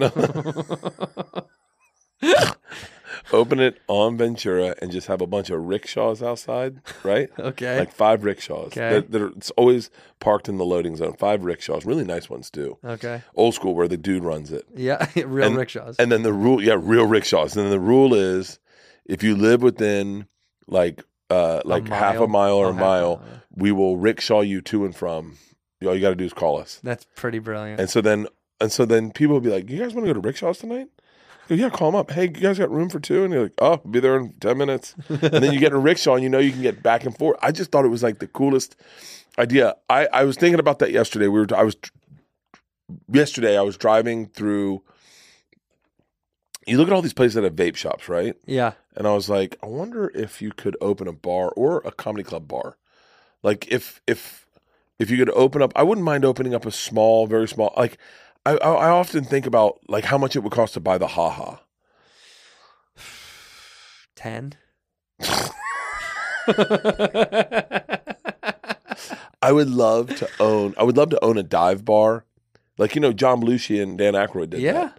I would love I if Tommy still lived here. It would already be happening because he's his business brain is so fucking quick that like the second I bring something to him, he turns around and brings something ten times bigger. Yeah. He's like, okay, you want to do that? Hold on, let me let me do my magic. Uh, we'd already own one, and I, I but I would love to own a little dive bar. I, it would have to be close to my house, so it's going to be in fucking the valley. What's wrong with that? The Valley's the fucking best. Yeah, Pat's is a pretty great bar already, though. Pat's is great. Pat, you know it's a Packers bar. No, I don't like it paint- anymore. I know they just paint it outside. They're like home of the Packers, and you're like, that's an odd How? mix. Yeah, no. Pat's is a great bar. Pat's used to be the local bar for all the black actors and comedians. Wait, what do you mean? That uh, Like, every that was their spot. that was their spot. That's where they would go party. And so when you went, you'd go in, you would see. I'm talking like everyone who was working. Anyone that was on Black Panther was there. Like it was fucking everyone, everyone. And you go in, and you. I mean, they, it was that was like every night you go there, and I'd run into someone who was in like the MLK movie or fucking like just eh, eh, so. But Pat's is cool. I used to live right. I literally lived a like caddy corner from that. I would go there all the time. Not anymore. You can't do. You're you're uh, you're too big to just go out to meander at bars now. No, yeah, I'm not. Yeah, you are. It's my favorite thing in the world. But when you go to local bars, are you do you not get harassed? no, You don't. uh, Yeah, you do. I'm trying to think. I haven't been to a bar. So I'm saying you probably don't go out to bars anymore. I, don't go out often now. I mean, now that I think about it, like on tour, it's been kind of chaotic, and then and the play the venues we play are usually very isolated in the middle of nowhere, yeah. and so um so there's not local bars around there. We went to a bar. We went to a bar with Sean Patton in um Love Sean. in Fairmont, Fairmont Fairmont. in Chicago, Rosemont. Oh, Rosemont. I was in like, Rosemont. Fairmont. Yeah, we did the Rosemont thing. Rosemont Horizon. Or Yeah. what do they call it now? They call Um, it something else. I don't know, but we did that, and uh and Sean Patton was at Zanies. Zanies is like right next door, Yeah, yeah, yeah. and we didn't even know that when we went to this great tiki bar and Sean Patton was there, and ended up partying with Sean Patton. And no one harassed us. Me and Sean talked the whole time. Uh, his features was, were with him. We just all hung out. It was fucking That's the great. burbs. That's why it's great. You Yeah. go down to the city, you're fucked. Probably, Yeah, maybe, and maybe I city- don't know. In Chicago's a different story. Well, it's my. It's, I, I think I've sold myself as the guy to be fucked. It's like I'm like 100%, it's yeah. like come hang out with me, come talk to me, come meet me. I don't mind that. I've never minded that, so I always enjoyed it. I was saying it today. Like I I enjoy, uh, I enjoy the trappings of this, yeah. like the fun of it, the, the like people being nice to you. I that I enjoy that almost more than the money. To be dead honest with you, The vi- you you like the culture.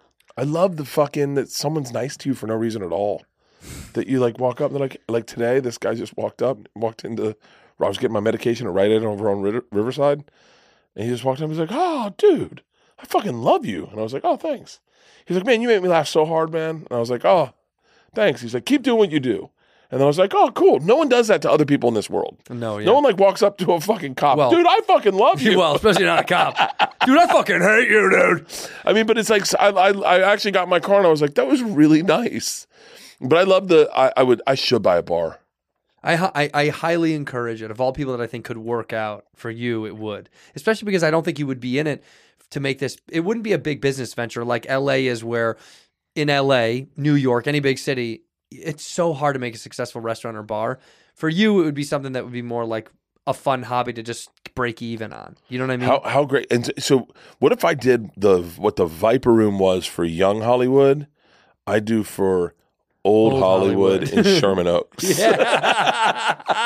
I'm just doing it for like dads who are in the business, a bunch of grips and and fucking Yeah, yeah, yeah, and yeah. a bunch of cameramen. I think that's who are smart. like gives like oh, this is a good place to drink. You know, it's good whiskey. He's got like uh, what would be your catch though? So like like if you open a bar, soft pitch. If you open a bar, where where would you like? You'd want to offer just a little bit more. Like obviously we could do stand up there, but I think we then we take away from the fun of just going there and disappearing. yeah, I would, I'd want it to be more fun than have that other element. I want it to be just kind of a getaway. Would you have high end whiskeys? Would you? What would be your? if if it was up to like if I could have it, uh, it is not feasible financially, but every single week uh, would be featuring like one brand of whiskey and all of their different like uh subsets right? Like the brand and then all their different makes and models and every year from the cheapest to the cheapest to the most high end you know like or once a month you could do this i guess. So people come in and they can get the lowest end or they could get the most fucking fancy shit. And Yeah. You know with all that comes along with it like Wow, that's so funny. Our brains work so differently. I was. I thought you were going to say I get high end bartenders, like a celebrity bartender every we week. can do that too Yeah, you get a celebrity bartender, or or and and maybe the tips go to charity. So you get a bar where everyone's like, we keep the tips oh yeah, we're keeping the fucking tips Yeah, you I wonder if you can make much money on booze. Probably right. yeah And dude. water it down. Yeah. My buddies owned two bars on Water Street in Milwaukee, and they were super successful, and they finally got out. But those guys were like, er, owning a bar is so fucking. I'd want to own a beer garden. A beer garden. Beer garden's tight. do a beer garden where you could smoke weed and I serve like chicken wings. Uh huh. I love chicken wings. You do Like, what do you love off of a menu? And let's serve pizza. I love pizza. pizza, but it's got to be pretty good. For me, bar food always is wings. Wings. Uh, I mean, but I love a good bur- a bar a bar burger, but wings over bar burger, onion rings, I really want. Matzo sticks are a big clutch, and if the place has bomb nachos, Papa's getting a big plate of fucking nachos. What if you open a bar called Starters and it's just apps? just starters? Oh my god, let's do it! That's fucking brilliant. No main courses, no just starters, no Just starters. salads, no soups, no entrees, and and every week you bring in new starters. New starters. Holy shit! I love I'm it. done. I'm I would- sold. I, I actually now that you say that, I might look into buying a bar because my wife's buying houses right now. That's her thing. That's her game. She, is she is uh, not flipping them. She's just simply acquiring them. Just let 'em She's cook. building a portfolio, and so and so she. Uh, but I, it was kind of my like my. we got into a fight right before I came here. God bless. She was wants to buy. We bought a we bought a house to do the podcast out of, Yeah, you told me that. Right? and then she wants to buy the house next to it because it's for sale. Holy shit! And so I was like, and I was like, hold on. I was like, I, I don't know. And then, and we had just had a big team meeting, and and I was like, hey, baby, I got five fucking minutes. I got to get over to Santino's. I got five fucking minutes, okay? So if you can make this happen, make it happen quick. And she goes, I'm all the guts. You're all the fucking glory. Do you understand that? she goes, You get all the fucking glory. We're all busting our ass around you, but you're the one they celebrate, okay? Well, give it to the guts.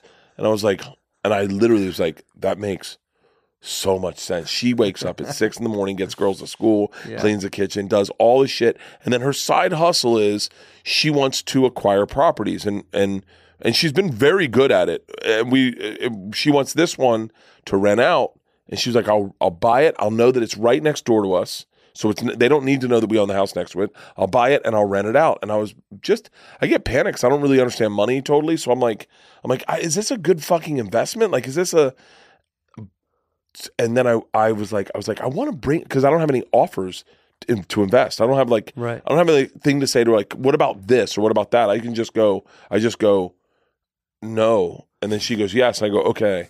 so like I don't really I don't have any like counter offer of like Right. what if we invested. But if we invested in a bar, oh, I'm, there's no way she's letting me invest in a bar. Come on, That's- starters. starters. We're making starters. Cheers to starters. starters. Let's make starters. I want to make it. Um, nice outdoor fucking people can smoke weed. Yeah, I want to. We got to have more outdoor space than indoor space. By the way, my dad always said that. He come to LA. He's like, "How the fuck does this city have more indoor space than outdoor space? You're spending the time outside all year round." I never got it. Some of my favorite bars. I'm like, why can't I go outside? Like COVID did that. It helped a lot where they expanded patios. and shit. Yamashiro's Yamashiro up at the top of the hill. Yeah. And Yamashiro is now outdoors. I took my daughters to eat there. I hadn't been there forever. Took my daughters to eat there before we went to some fucking play or whatever. And there was outdoor seating. And I was like, oh, why hasn't this been here forever? I know. This is the most beautiful view in Los Angeles. It was the best thing COVID did was make us get outside. Outdoor space. Find it, zone it, buy it. You got to buy it. Yeah, you got to buy it.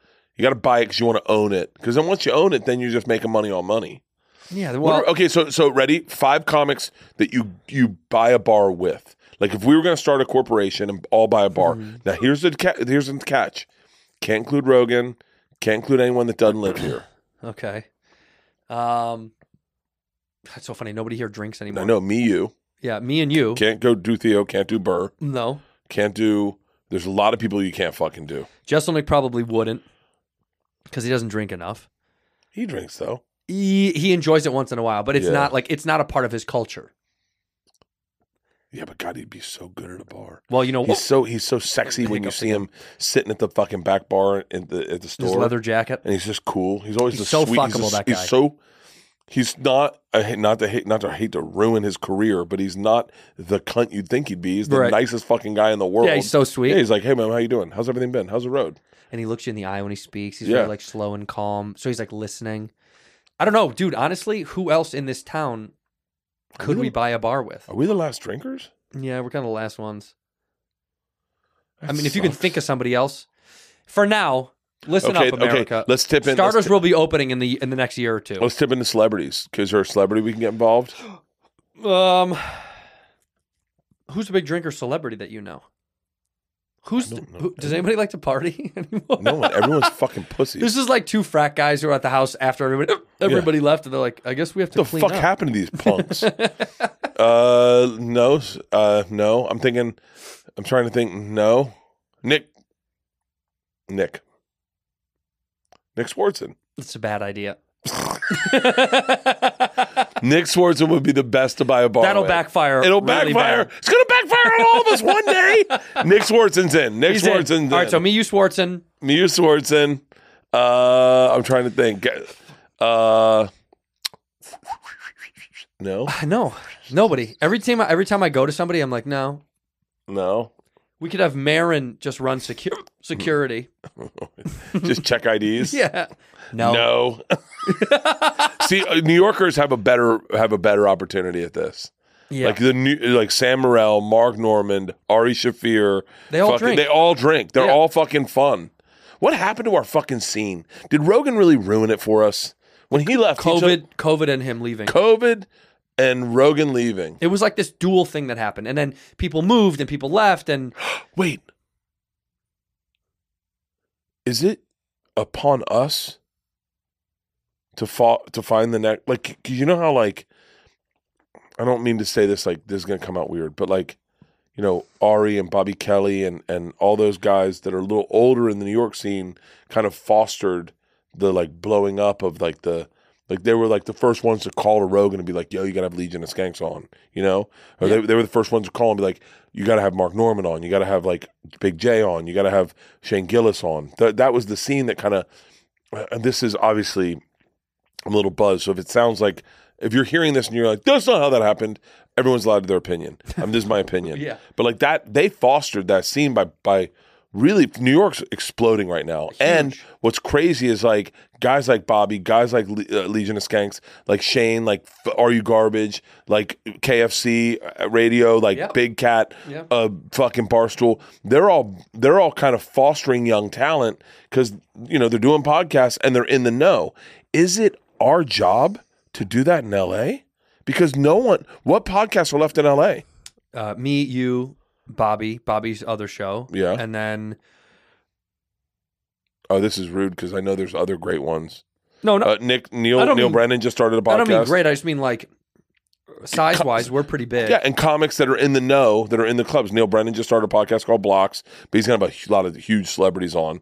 But it's he needs to have young comics on. Yeah, should. Um, and so then, and so then I got. I guess if I guess ultimately, you got to be in the clubs every night watching comics and going, "You're funny as fuck," like like Joe did to Laura Bites. yeah, same thing. And- That's and how she was- broke through. And, she, and he was like, "She's." Fu-. I was with him that night. Yeah. We got high as fuck in the back, and we were like, "We should go in and watch a little comedy." And we sat down, and Laura just got on stage, and she fucking murdered, and we Yeah. were crying, laughing. And he was like, "What's her name?" And I was like, "I'll find out." And I went and got it, and then I text. We both followed her on Instagram, and he DM'd her, and then. But that's Joe. Joe's really good at that. I'm not that great at it. I, I try. It's super hard too because it's everything is severed and and, All right. you're, and you're busy. So you so who get are the who are the best comics were? I'll tell you, guy. I'll tell you people. I can tell you uh, two people I saw that uh that are maybe are not LA, but one is. who? I'm gonna say I'm gonna say this. The best comedy special I've seen on YouTube, and I've I, all my friends are on YouTube, and I just say this. Pull me apart from all of that. I love every single one, but the person who made me laugh the hardest for 48 minutes, Mm-hmm. Jackie Kashian. Oh, she's so fucking funny. She her special is a different type of funny. It, it is a different type of funny. It's it's an old school funny that like for me, it it it it has it has hints of like Louie Anderson, hints of uh like Midwest authenticity. Oh, yeah. she has a chunk about her dad Russ that is so fucking funny when she's talking about her 85 year old dad Russ. Yeah. It is so fucking funny. She is so good. Oh, yeah. And she's so, and she's been doing it. You know, here's the the real secret sauce to uh, I'm buzzed. I uh, apologize already for what I say. but here's the thing for like guys like me and you, Yeah. for a white guy, uh, I'm white. we're not we're not like uh, we we get success later in life usually, or you get it right away. Yeah. There's not like a lot of like, and sometimes for women, they get it right away or not at all, right? Yeah. But the thing that makes the thing that you love about Bill Burr, I'll just say this, is that he got to kind of like fuck around and, and find his way. And he didn't get really like great at comedy, great at for the masses until he was like 45 or something, or, or 40 maybe. I would say early 40s, yeah. Yeah, early 40s.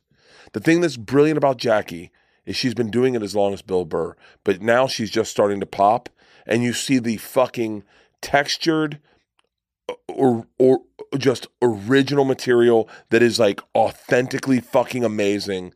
It's the best special I've seen. It's so top to bottom one of the fucking hardest hitting specials I've ever seen. When do you have a special coming out for yourself? um, I can't announce it, but next year. Fucking hiccups. Yeah, yeah. How'd you get hiccups? That should taken in that in. I put an air in my Um, throat. Derrick Stroop. Derrick Stroop? Do you know him? No. fucking Com- just like Jackie, Jackie Young comic? young comic. Uh, I just I just was sent his hour. I don't even think it's on YouTube to be honest with you, and it's so D E R R D E R R I C K Stroop S T R U P. All right, look up Derrick Stroop. Fucking Watch Kashian. Also watch. I really love. I really love fucking Ari's Jew. I was. Oh, oh, Jew. oh, oh, oh, listen, listen. Jew was I, great. I don't need to promote Ari. Yeah, like, everyone knows. it. Everyone knows Ari, Shane Gillis, Mark Normand, Sam Morril's got a new special. These are all my best friends. I love those guys. Yeah. I mean, I could sit and promote them all day long, but, But- you've already heard that. I want Yeah. to tell you someone you haven't heard where you go, oh, shut the fuck up. This guy, Derrick Stroop, man, so talented. He reminds me Hmm. so much of Ron White that it that I that but in a, in a different vein that I I was laughing hysterically at him.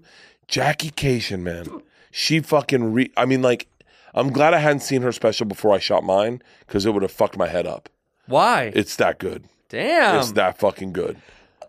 Can you tell me? Are you going to put it on Netflix or are you putting it on somewhere? It's on Netflix. Yeah. Okay, Yeah. alright. Yeah. My, Netf- my next one's on Netflix. Because I do see people moving away from Netflix now. Yeah. It's, I, it's, I'm, I got to be honest with you. I, I can't believe I didn't notice the business move earlier. I watched Burr's first special on Netflix on YouTube.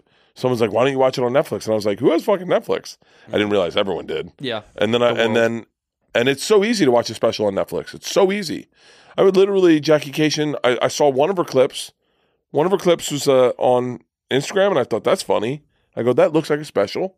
Yeah. So I went to her link in her bio. I clicked it, and then I it took me to her special, and I went, oh, I'll watch this, and I watched it, and uh, I was I was honestly blown the fuck away. I watched. I have very seldomly watched an hour of stand 48 minutes. I think it's 48 minutes. I watched the whole thing sitting in my bed just watching it, laughing hysterically so good. It's Yeah. so good. And it's and it's not dirty and it's and there's a the little bit of like uh little bit but not really but like political stuff at the end, you know, like but it, not really but kind of. Yeah. So it's but it's it's just it's for everyone and I love that kind of comedy. Um uh Moses Storm special is amazing. He's he's on uh, HBO Max, I Yeah. think. He's super good. Yeah, but I think I mean I think Mine's out right now. Well, when this comes out, it'll be out. on what? Netflix. Oh yeah. Oh, I just saw the promo for it. January Cheeseburger. 10. Cheeseburger. Fuck yeah. Dude, everybody everybody's like, why cheeseburger? And I'm like, well, that's the the whole point is like to, for people to see it to find out why Yeah. the fuck it's called cheeseburger. Watch cheeseburger right now.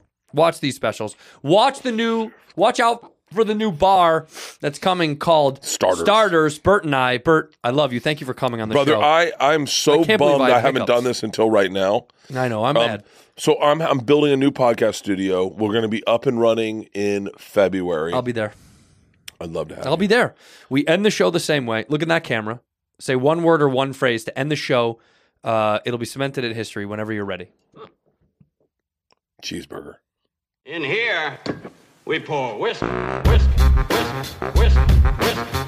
You oh, were that creature in the ginger beard. Sturdy and ginger. Like vampires, the ginger gene is a curse. Gingers are beautiful. You owe me five dollars for the whiskey and seventy-five dollars for the horse. Gingers, oh hell no. This whiskey is excellent. Ginger. I like gingers.